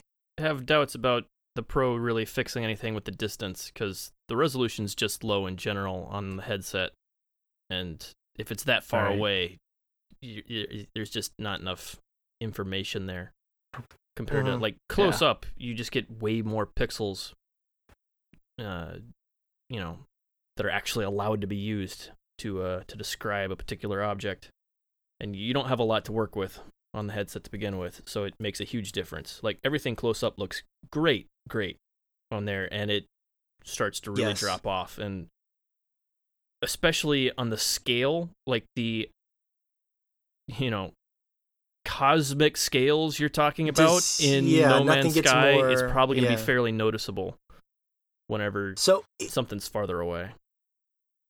Exactly. Here's the weird thing. So I went back yesterday with basically no expectations, kind of adjusted my headset, went at nighttime, it was dark in the house, quiet, wasn't really bothered. And I just started a new game on creative mode because honestly in VR I didn't want to have to deal with like the grind because, you know, I don't want to wear the headset for five hours at a time just to get off one island. I love that Mhm. stuff in the actual game or planet, but and here's the weird thing.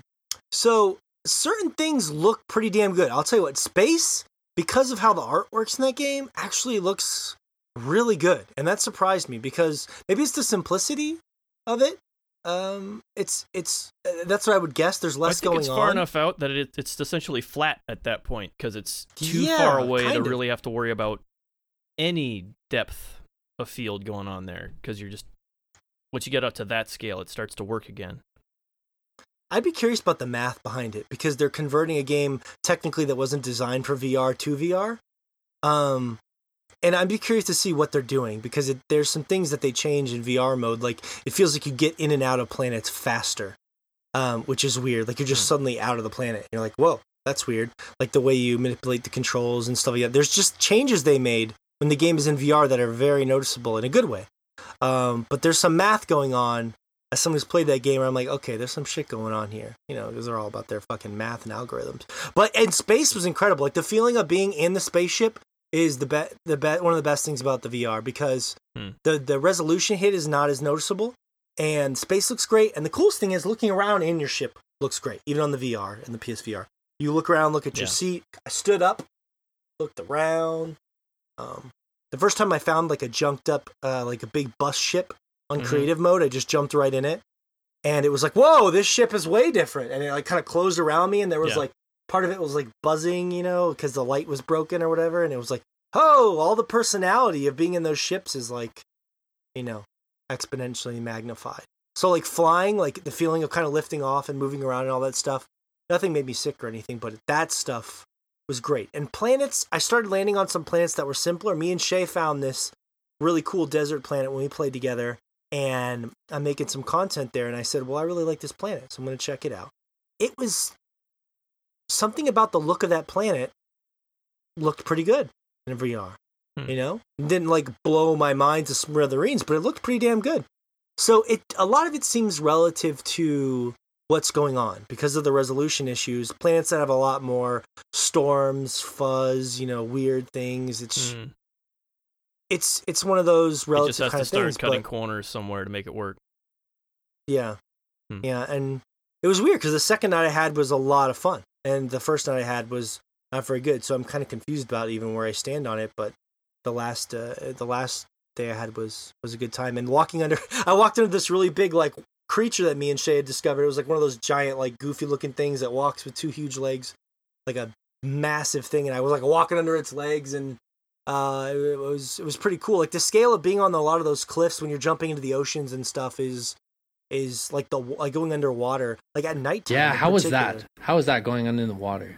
pretty good yeah like going like getting attacked by sharks at nighttime now they have a lot of glowing shit underwater Hmm. that um, That's cool. Like so, some fluorescent and bioluminescent. yes, bioluminescent stuff all that stuff looked really good so the second day i had with is a lot better i will say the the move controllers i'm not a fan of how they work they're just really finicky for flying. And at first i was like oh this is badass. You see your hands individually and you can grab like the levers to take off and go to space but it just felt like a lot of work. I was like eh, i don't really Hmm. want to do this.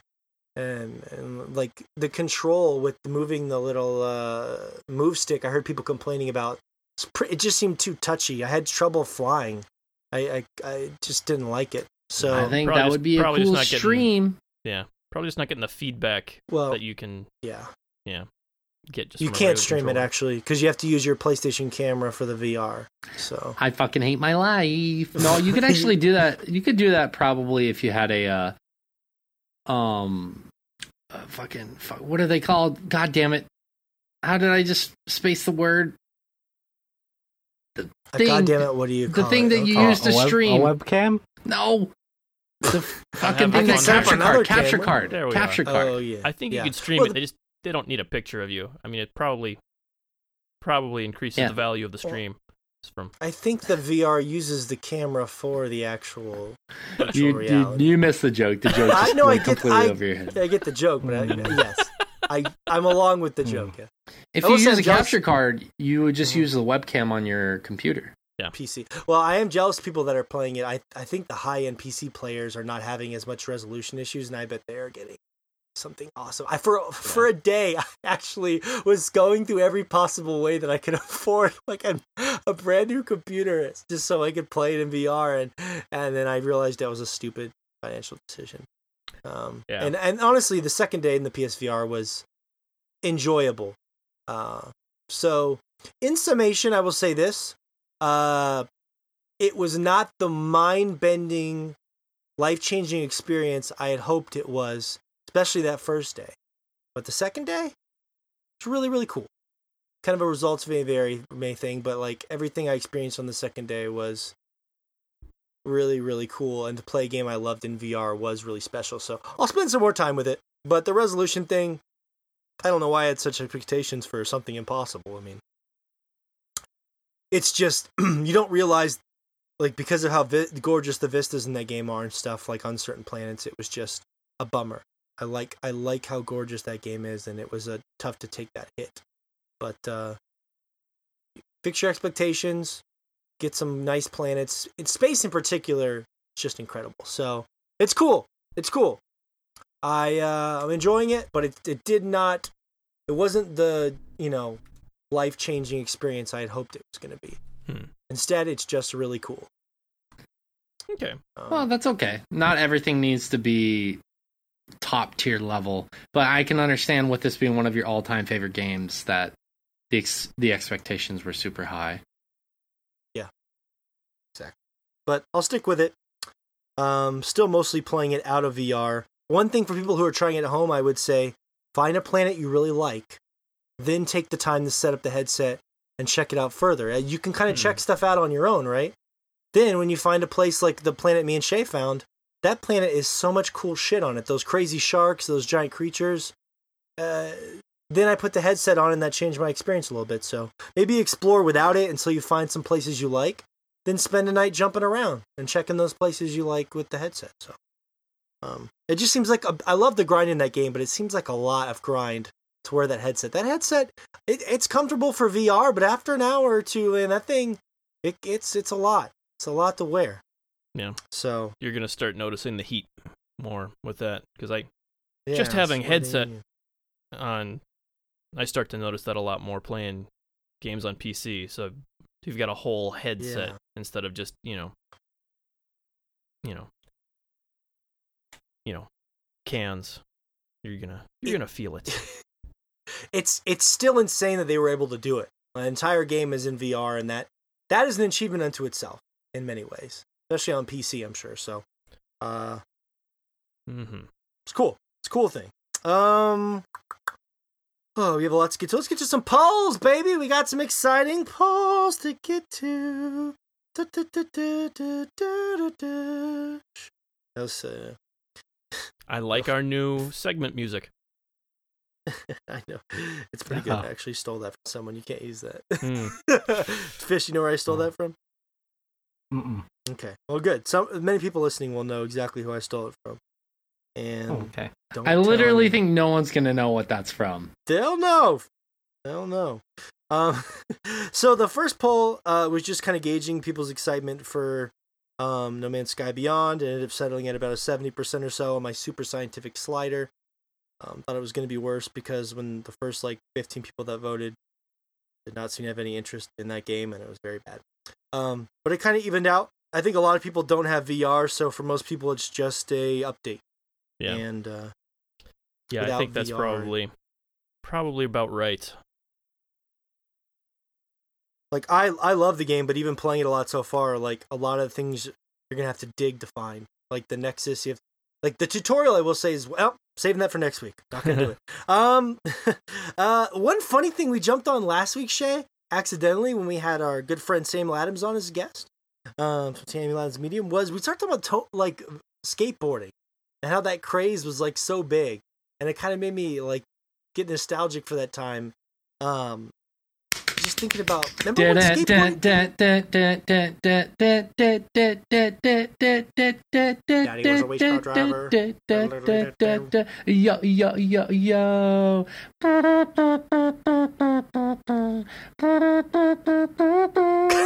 No one knows what this is. Superman, by, uh, see, that's the equivalent. Superman by Goldfinger. Oh, we should have went Primus or something. Everybody knows. So here I am, doing everything I can. Okay, so you remember the, mu- the music in those games? Yes, am, everyone remembers pretending the music. in them. I'm a Superman. Never heard of it. So here I. Am. No, I'm just kidding. Which Tony Hawk was that? One or That was two? the first one. okay, first one. That was the only one I didn't play. Sorry, failed you. Hmm. Primus was on that one too. Was it? Jerry Okay. was a race car driver. Maybe that was in the demo for the first one I had. Move so goddamn where I- fast. Yeah. Primus was a weird thing. How did that latch on? I don't know. I don't know either, but I do. I miss the first few Tony Hawks tremendously. Yes. Mhm. I thought you said you missed them, but you missed. Yeah, three was amazing too. A lot of people forget that, but three was a PS2 game. It was also just so good musically, and all you did in those games was just fucking skateboard, roll around, do flips in the air for hours and hours. I don't know how the hell it sustained our attention so long at the time, but it did. It's cool, man. It even had like collectibles. Like you remember, you had to collect Yeah. skate, the skate letters, kinda Yeah, like yeah, the it had a Donkey fun Kong letters. exploration aspect to it. kind of thing to it. It did. Yeah.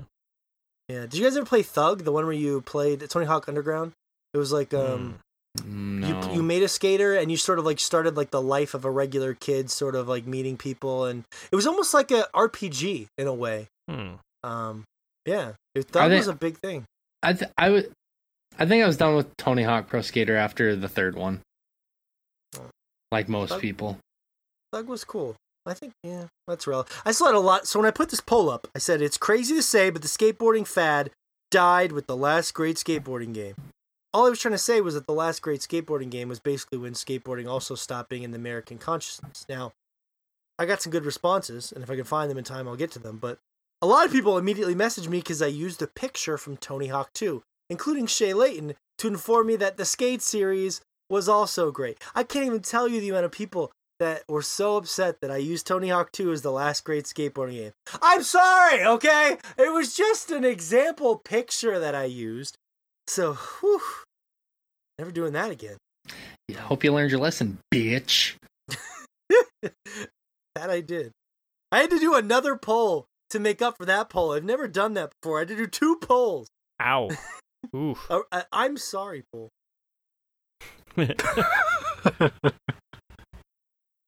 Anyway, the second poll was I've gotten about 100 messages about Skate Thug and Tony Hawk Pro Skater 3. My point was simply when skateboarding video games died, so did the fad on a mainstream. That came back 70% yes. So people were like, all right, I can buy. it." Um, now, the interesting thing is whether skateboarding, the, the slowdown of skateboard caused the death of the video games or vice versa, that's a better debate to have. Hmm. That would be a really interesting topic to have. I mean, I don't think it'd be a long lived one. I think it'd be probably one of our shorter topics, but it'd be fun to talk about it. We're having it right now. This is our right, short we're having it topic. right now. Let's do it. I, I think, Hmm. from my personal experience, I was both a skateboarder and a skateboard video game player. Hmm. That uh, the this games was back when your legs worked. My daughter wants a skateboard for her birthday. And I thought about teaching her to skate, and I was just like, "Oh shit, I, I'm scared now." like, What'll happen if I Daddy's a try a kickflip? man, I could do a kickflip. I could do a pop shove it too. um, God, the good old days. Anyways, my theory was the I lost interest in the skateboarding games in general because they kind of beat that horse to death. And then as I sort of got older, skateboarding was less of a means of actual transportation as well because I was, you know, not a 16 year old child and I had no reason to skateboard anymore. so it was a mixture of things. Now, Skate, I remember being a little nostalgic for personally because those games were actually really cool and they tried to do some stuff with the genre. But nobody at the age I was playing Skate was still skateboarding that I knew. We had cars, you know what I mean? We were getting around in a normal way. So, um, and that's not as fun of a game. Going No. through driver's ed and then just driving around. Mhm. That's not as fun. that's Grand Theft Auto. We know how that turns out. Yeah. Actually, that's Um, more like Gran Turismo and I like Forza. those games. I think those games are alright. They're fun. Um, all the racing haters here. Don't Hmm. don't eat that haterade. Uh, drink it. You can't eat it unless it's frozen. Um, so, ugh. uh, how do you guys feel about this? Do you guys did you guys in what made you fall away from the skateboarding games? Uh, or did you guys ever skateboard? I tried skateboarding. I was never good at it. I was more of a biker. Um, I had Okay, BMX BMXer. bikes growing up. I tried skateboarding, wasn't good at it. No, what the what made me fall away from the games was just oversaturation. Like you Yep. play the first Yeah. few and you're like, I get it, I got it. Mm-hmm. Yeah, I kind of feel like I mentioned the whole exploration thing there before. They they feel like skateboarding was the theme there, but a lot of them feel an awful lot like the platformers of the time where you're collecting a bunch of stuff, you're going through there. Like they had the whole score aspect as well. But they they felt really similar in a lot of ways. And yet between all the skating games cuz there was just no end to the skating games when that was a thing. Um, and and also the kind of platforms platformers that had inspired them. I was I was fairly burnt out by uh by around the time they were going away, and I I I think I don't think I was completely alone on that. Just just general burnout. It probably didn't help them. Uh, you know, if you were a burnout, Josh, it might make you more into skateboarding. But oh, Zambo. Yeah, you know. People say it burnouts, degenerates, skateboarder. Real funny. Thank you. Well, I couldn't hear.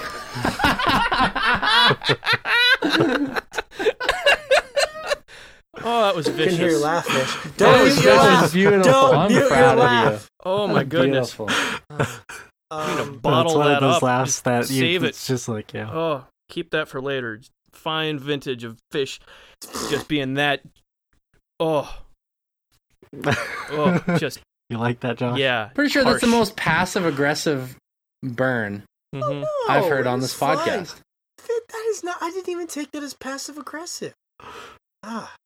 Uh, Fish, did you skateboard at all as a kid?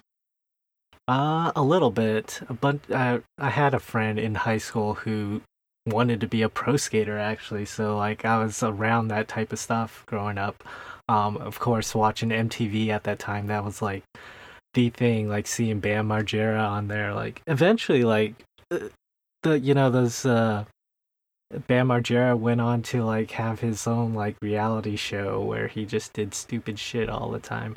Um, but like that's kind of like when skateboarding kind of died for me. I, at that point, I was just like, you know what, this it, it's too much. It's there's like this like uh like the oversaturation of the game. Like it was just a oversaturation of it in real life for me at that time. I was just like, you know what, yeah. skateboarding's just like it's not all what it's cracked up to be. I don't skateboard. What? Whoa! Why exactly whoa! is this- Skateboarding's not all it's cracked up to be. Mm. Whoa! Whoa! Shots fired. Roller rollerblading is where it's at. Mm. Be it So a- you decided you decided to go back a decade instead. That's that's what happened. Mhm. Okay.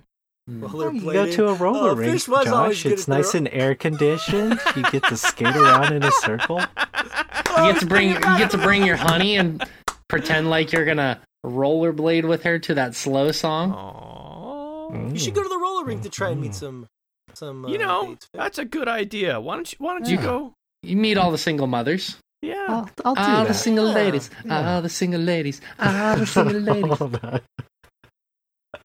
Ugh, yeah. That just really made me sad. Um, I got this really good comment Wait, from. wait, wait, uh, wait, wait. My singing or the the idea of him? No, going the to thought. The singing Oh, was okay. fun. The singing made me sad because I know it was terrible. Hmm. I do like the way that beat hits in that song. If you like it, then you should have put a ring. It's darker than you think it would be. Such a strange song. like the the in the chorus. If you listen to the melodic progression of the the beat, um, the mighty midget left me a really good response here. I, I, I like this one. They said, I think it was actually a reversal of that. When skateboarding died as a fad, so did the games. Same thing with paintball. Paintball was really big for a while. The Greg Hastings games came out, it lost popularity, the game stopped. It's a little niche, but I feel you.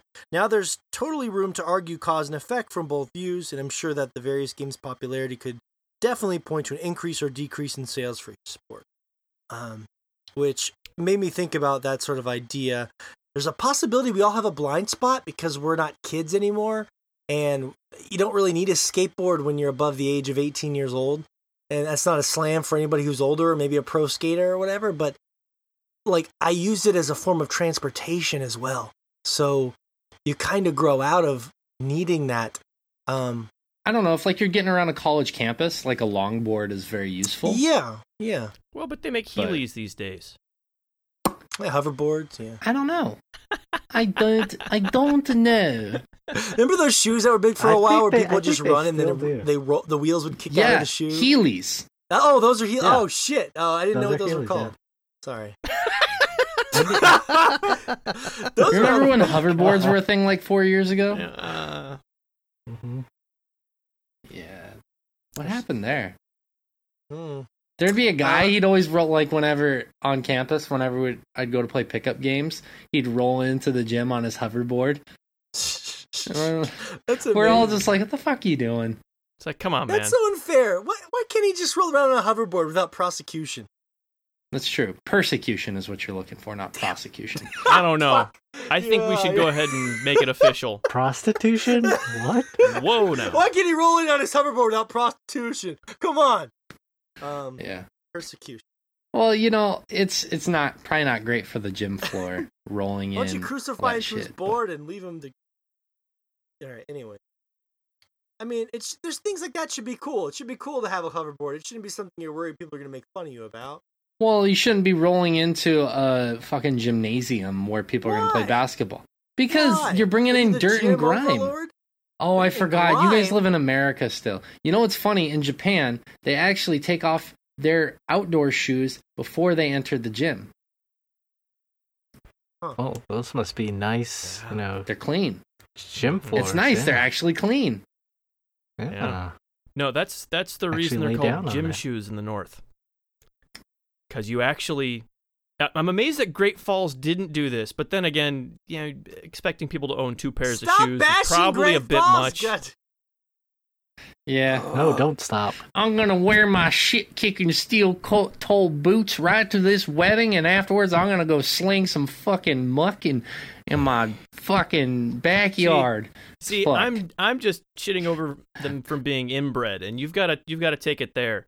There's nothing saying hey, these look, inbred I lived there. I lived there backwoods for 26 of crap of my 30 years of life. can't be fine people. There, there are some wonderful people there.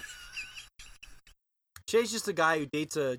is married to a girl for 20 years and then gets a new girlfriend and talks shit on his old girlfriend to everybody. It's like, well, you were married to her for 26 years, all right? I, I suddenly was married to her from 20 to 26 Hmm. in that story. just jumped. My metaphor is just. You were married to her for 47 years. I'm not even. I'm not even 40 yet. You've been married to her for, for 367 goddamn years. The, the yeah. The point is, young kids might skateboarding still might be a thing, but it's not a cultural phenomenon. It was. There's a perfect storm of games. Uh, the the sport, the X Games were getting big at the time. There was a a lot of these phenomenons are a perfect storm. It's not just one thing. That's my theory.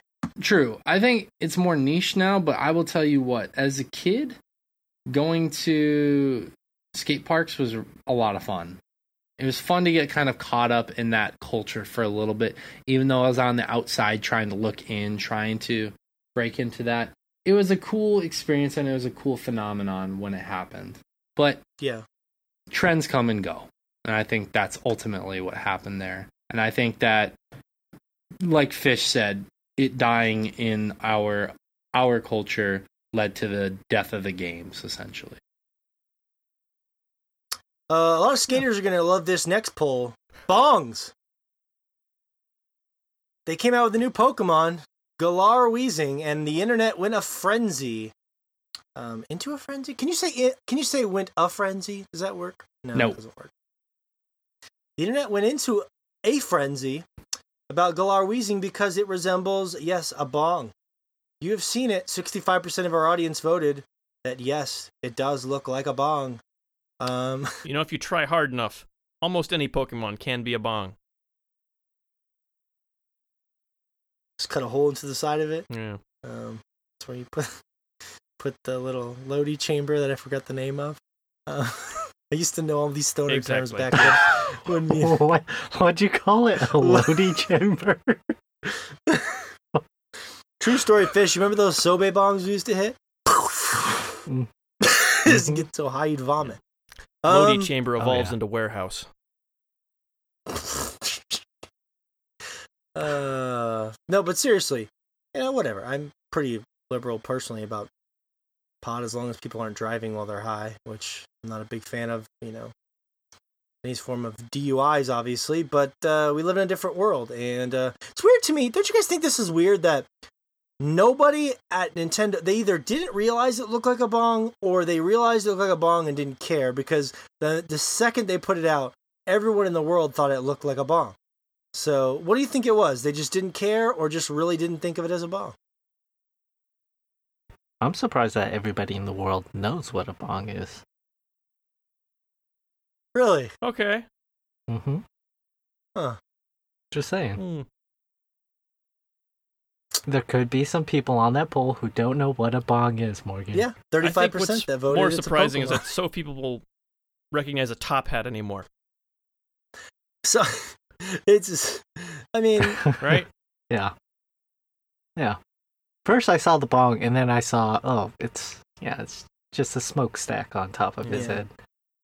That's supposed to look like kind of like a yeah, he's, he's top got hat, a yeah. literal stovepipe top hat. hmm I think it Mhm. looks dumb to be honest with you, but the bong makes it funny at least. Um, I don't know. I got some people that were really upset about it. They were just like, everyone sees a bong. It's obviously not. It's supposed to be a. Uh, uh, I can't. God damn it, Josh. What'd you say? It's supposed to be a A top like hat. a like a chimney kind of thing. Um, people got some people are getting really into it, but it is obviously just a joke. So. Anyway, Galar Weezing bong or Here's- no bong. Here's all I'm gonna say: if people are getting frustrated at that, might need to take an anger management class. Or, you know, just a good toke. That's true. You know, I fucked up there, Josh. I think you thought that's where I was going. There we go. I don't want to endorse drugs, but if Mm. you if you do partake and you are in a state where it is legal, please feel free to at your discretion. Yeah. Hit your Yeah, nearest Pokemon. I mean, look, I Just Hit Yeah. that dispensary Cool. and play some Sun and Moon while you're waiting. since I had kids, I cut it out. But when I was younger, I was very pro uh, herb. You know, me and Fish had a lot of good memories. We'll talk, talk about it some other time. Um, Oregano does go well on pasta. Mhm. hmm ugh. talk my language now. Uh, I remember Michael Spot, Michael Scott bought that uh, oregano uh, from the warehouse people and put it in Toby's desk. Anyways, uh, another po- it was a double week for Pokemon Shame. This one caught me because I didn't notice it at first. Ninety-two percent of our audience thinks that the new Pokemon Lagoon, I think is the name of it. It's a new evolution for Linoone. Looks like Gene Simmons from Kiss. Ninety-two percent of our audience. That's insane. That is insane. Um, what do you guys think? I think he just wants to rock and roll all night. Nothing wrong with that. Possibly wants to party every day. Chatty group here. Chatty group. Hmm. Um, I did not notice it when I first saw it. I thought it just looked like kind of a cool Pokemon. And maybe that's because I uh, don't have a lot of familiarity with Kiss. Um, it's not the first thing I thought of. Yeah. Hmm. But the coloration and the tongue. The tongue is what did it for me. When I yeah, went the back and looked, I, I think without that, I, I, I don't. Well, I mean, It not- doesn't- there's yeah. no other similarity, but the tongue really kind of does make it. I just hope he in his attack or his move set he has an attack called Love Gun. I mean, why wouldn't they? man, you gotta have a love gun attack. Um, Zigzagoon evolves to Linoone and then evolves to Obstagoon. But the interesting thing about this news when people saw these new Pokemon was that there are going to be Galar versions of Pokemon, which for me, I'm kind of a mixed bag. I mean, I sometimes I think that it's easier to just make different versions of Pokemon that exist and create totally new ones. Um, I actually like that. That's something that I'm not not that one in particular, but I like the Pokemon that have multiple evolutions as they go. That way you Mhm. can you know just have more customization there. I, I I like I like it whenever they get the variety that way instead of just having, you know, more initial starting paths. yeah, that makes sense because you could evolve it many different ways. Yeah, yeah. Uh, I, I appreciate the few Pokemon that have options like that. So I've always liked Linoone, so I think it's cool that they're making it a little more. I tried battling one time with a Linoone. It was like a, a Pokemon. You had to make it really fast, mhm. and you had to. I think it had this move where if you consumed a berry, it would like its strength went up or something weird. I don't. know. It was it was a fun Pokemon to try and use. It just was kind of worthless. So cool to see that they're giving a little love. but- Mhm. Now the kiss thing kind of ruined it. Uh, but yeah, I know a lot. We learned about today. A lot of our fans love the Pokemon talk. So yeah, I don't know. This uh, generation is a little weird. I'm not gonna lie. Both those Pokemon brought my excitement down a little bit. Hmm. Um, yeah, but I'm sure it'll it'll go back up. It always does. Just kind of kind of get in the mood for some Pokemon action. Um, God damn it, are you rocking all night, Shay? Is that what you're doing? I don't know what the fuck I'm doing. I'm trying to stay awake. Rocking and rolling. on- What time is it there? It's not that late. I just was up late with the the store stuff. So Oh, that's true. That's Yeah. true. Uh, okay. Well, I think that's it for all the polls. So we want to do we want to catch up on some of the other stuff we've been playing. We squeezed in the Fire Emblem talk already, but and we also have some polls from the Patreon community about some stuff. So we have a lot here on the back end. We got a big big booty in the back to get to. a big Um, caboose. So Shay had a horrible experience with Darkest Dungeon, and now he is done with it forever. I'm pretty sure I'm done with it for a long time, No. dude. Fish saw it. I'll- Fish saw it. Yeah, I was watching him play it. Yeah, on Twitch. It's a fun game, but Tell, tell us what happened. Tell our listeners what happened. That's so horrible. so I was playing the game and um no uh for real so one of the big things about this game is permadeath uh you cannot get attached to any character in the game and so each time you go into a dungeon and come out that's one week in the game this particular week um the game sometimes does this where they lift the level restrictions on certain missions. So you can take you can take our uh, you can take like the higher level guys and take them on a lower level mission. And the purpose the reason why you do that is because there are certain bosses you want to beat in the game. That's the progression of the game. Hmm. now there's this one boss that was like the second evolution of this three tiered boss and he was very difficult for me in the first form so i was like all right i'll take my super high level guys there's no possible way this can go wrong i'm gonna fucking destroy because it was a lower level mission doing fine, making through the dungeon just fine. Going to there, fighting him. He fucking decimated three of my four best players. Three of which I've had since pretty much the beginning of the game. And caught this all on stream. And I was like, you know what? I'm fucking done. I'm fucking done right now. I was so angry that that happened. And I tried not to show it on stream, but man, was I angry. It was really frustrating. And for me, I know part of that is on me. Uh, my lack of strategy, which was the big part of the problem there. So it was frustrating, but at that point, I realized, okay, I'm playing a three-year-old game. I still have games from this year. I need, I need to play and get on. So, I for me, that was a good point to put the game away and play something else.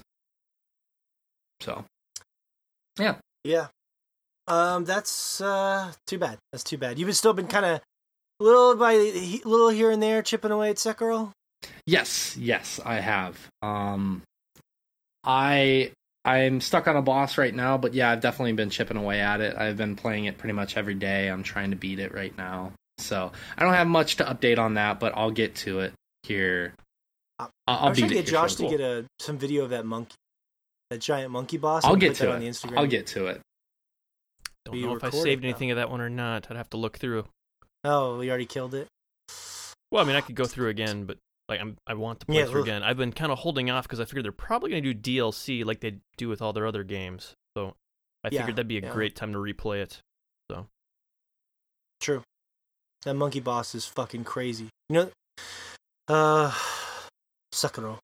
Um, let's see. I, it's pretty much all the the roundup there as far as um side games go. Like I said, I promise I'm gonna have more more of the actual Beyond stuff next week. Hopefully, we'll have a little more Fire Emblem, and then I know there's some stuff coming out sooner than later. Mm-hmm. Um, like the game we talked about last week with Samuel Adams, uh, Control. Although we'll have to see, you know, maybe it's kind of a rental sort of a thing. Um, we did the Patreon poll about the bio break. We had sort of joked about that before the podcast. For people that don't know, you listen to our older podcast, we had a section called a bio break. It wasn't just a cute name, it had to do with us talking about biology. Because, of course, Shay has a degree in biology, so we figured we all have a fascination with animals and wildlife. So we used to talk about cool biological stories for five, ten minutes on every podcast. And then we got rid of it because it was just a lot of work and podcasts were already pretty beefy. So They were, yeah. It it it was kind of my choice to move away from it primarily because part of it was some of the sections they went a lot longer than 10 minutes. Like i remember some of them we got into half hour discussions. Yeah. and it's hard to imagine putting that into our show now with how beefy our shows are now. So that was part of it for time purposes. And the other part of it was like it was cool. I love that section. Sometimes it was my favorite section.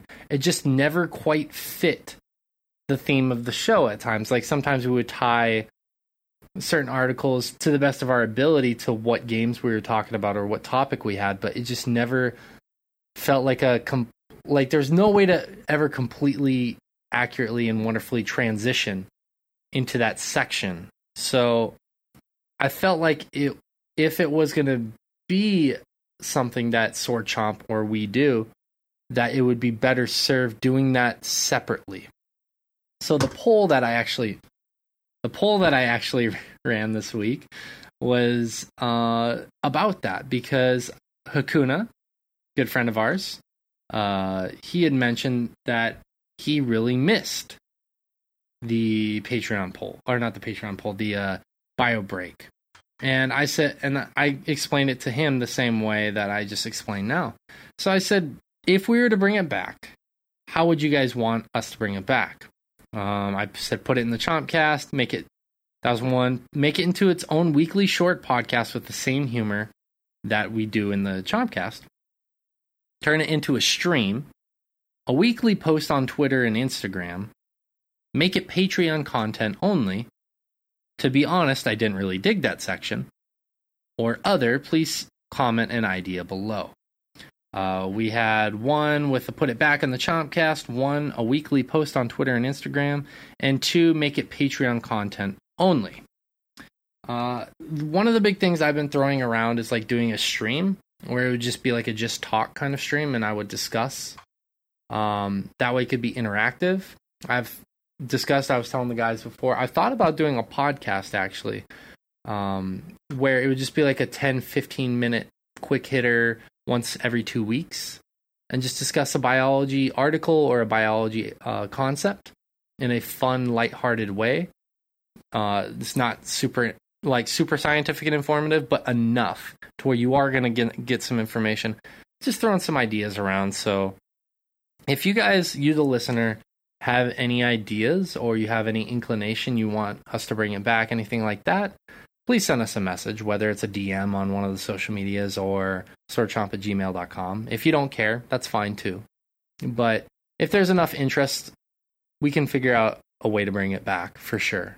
Just want to figure out exact exactly the best way to do that. Yeah. Well, and it's funny that you mentioned that because I was thinking about it this week. I was doing some research because there was this uh, this like creature I saw in No Man's Sky that had very sharp teeth, um, but the the information about its diets had to do with like different plant life and whatnot. Now a lot of that stuff is randomly generated, which was what makes it charming. But I started doing some research, and of course, there's animals like gorillas that have incredibly sharp teeth, even though they primarily, um, you know, eat like bark and stuff like that. So they, even though they have sharp teeth and it's uh, very, you know, terrifying, it's primarily used to just eat really tough plant life.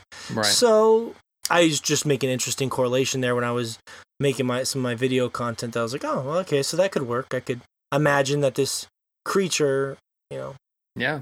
Uh, and like actually, the sharp teeth could be because they eat plants. You know, like the the, the bark because uh, cell walls in plants are much more durable or they're tougher essentially than an animal cell. So it's much more difficult to puncture those plant Mm. cell walls.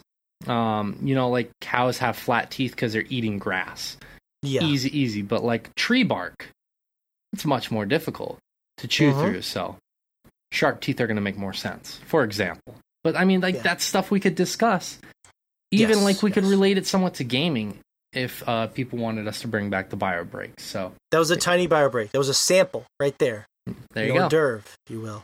it's true Um, yeah, and you know, like I said, the social media on both ends is going great. At Sword Chomp on Twitter and Instagram. We do the question of the week every Monday, and the um, I'm sorry, we do the polls every Monday. The question of week most Thursdays. I didn't do one this week because we were a little torn on the topic itself and, and the nature of violence. Right. Well, I mean, like with that with that topic and how difficult it could be discussing like the grotesque nature of the topic. We figured that throwing it to the fans, not that we don't trust you guys, it was just like kind of a last minute decision, and we were trying to figure out exactly how we wanted to approach that topic. So One thing I agree, and I'll try and get.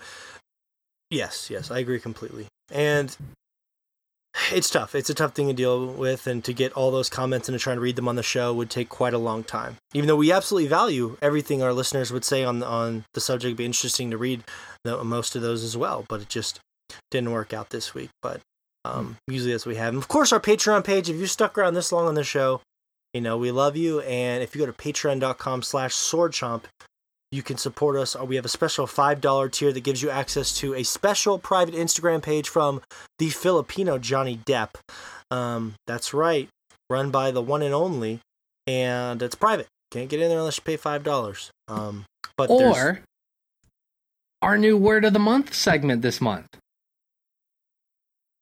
Right? that, that's right, you can chime in on the word of the month, which is where Yeah. we sneak in a word. Um, We have Every hand podcast for a selected. We've Hand selected. Yeah. You have to try and guess those. So if you're listening this long to the podcast, it means you're hardcore, which means you can play the game. Uh, Right. and we did, we all did a great job of slipping in the word of the month on this show. I know that in particular. I, I, s- I slipped I slipped my word in. Uh, Morgan has. So there's one word I give I give all four of us one word we have to say during the podcast to try and distract you guys. But since it's already halfway through the month, I'm gonna give you guys a hint. Um, I'm feeling generous. Uh, and what this word of the month, if you guess it correctly, you can DM us or email us. If you get it correctly, you get access up to the $5 tier on our Patreon. That gives you access to the Instagram for a month, the private Instagram. You get access to a shout out at the end of the month, which we do. We want to pay um, respect and appreciation to the people who keep the lights on here. And you get access to the Patreon only polls. You get access to a lot of free stuff for just guessing a word. Not bad. Uh, anyways, and if you are if you already are signed up for Patreon and you want to gift that to someone, please feel free to. So, Mhm. uh, the hint, anyways, you're gonna want to look towards the back half of the show, and if you need a greater hint than that, I would say I would look towards the last one fourth of the show There you go. for the word of the month. Mm. Mm. So if you've listened Hmm. this long, that's good because you're more than likely to guess the word. It is uh, hopefully very obvious. Yes, it's it's it's a fun little thing we're trying, and much like the Patreon stuff we're doing, um, I really want to try and sell this more at the end of shows for people who are hanging in there because uh, the VIP page is a cool complement to the show. For example, I'm just glancing at the past uh, week or so, and there was a, a funny conversation that we had with Josh privately, where he talked about an erotic Gilligan's Island show. Uh, it's really funny, and you should you should hear that. Um, we got some stuff from Shay in Japan, uh, inside photos and conversations about you know previews of games that we're covering that we haven't talked about on the podcast.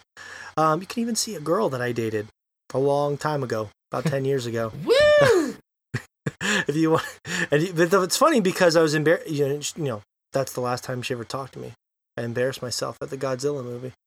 Um, a lot of funny stuff on here. Fish's trip to QuakeCon, and more. If you sign up now and you've never been a part of the uh, Filipino Johnny Depp page, you got like a year's worth of content. So it would mean a lot to us. And of course, we have our twenty dollars Skype sessions where you can talk to us in person. So I think it's gonna do it. I can't think of anything else. We went through the whole list. Everything looks good. It's been a long time. We should probably get the hell out of here. Um, until next week. Thank you so much for taking time to check out the show, our side podcast, In the Blood. Check out my composer or my interview with composer LudoWic from Katana Zero. Just search In the Blood where you get your podcast. Search Evoking the Sublime if you'd like to hear Shay's interview with the one and only Greg Kasavin, GameStop. I'm sorry, GameSpot. oh, Freudian slip there. GameSpot and um, I'm sorry, I forgot the name of their game company that they Supergiant. Super Giant. Yes. How could you forget? Games. Well, you know, It a happens. lot going on in this head at one yeah, time. Yes, that, that, that the fumes from the pee and that. Oh, God damn it! I shouldn't have mentioned it. No one will know what you're talking about. Hmm. Just the fumes. Let's leave that as a mystery. They'll just hear fumes from the pee and be like, "What's happening?" Um, anyways, thank you so much for checking out the show. We will be back next week with an all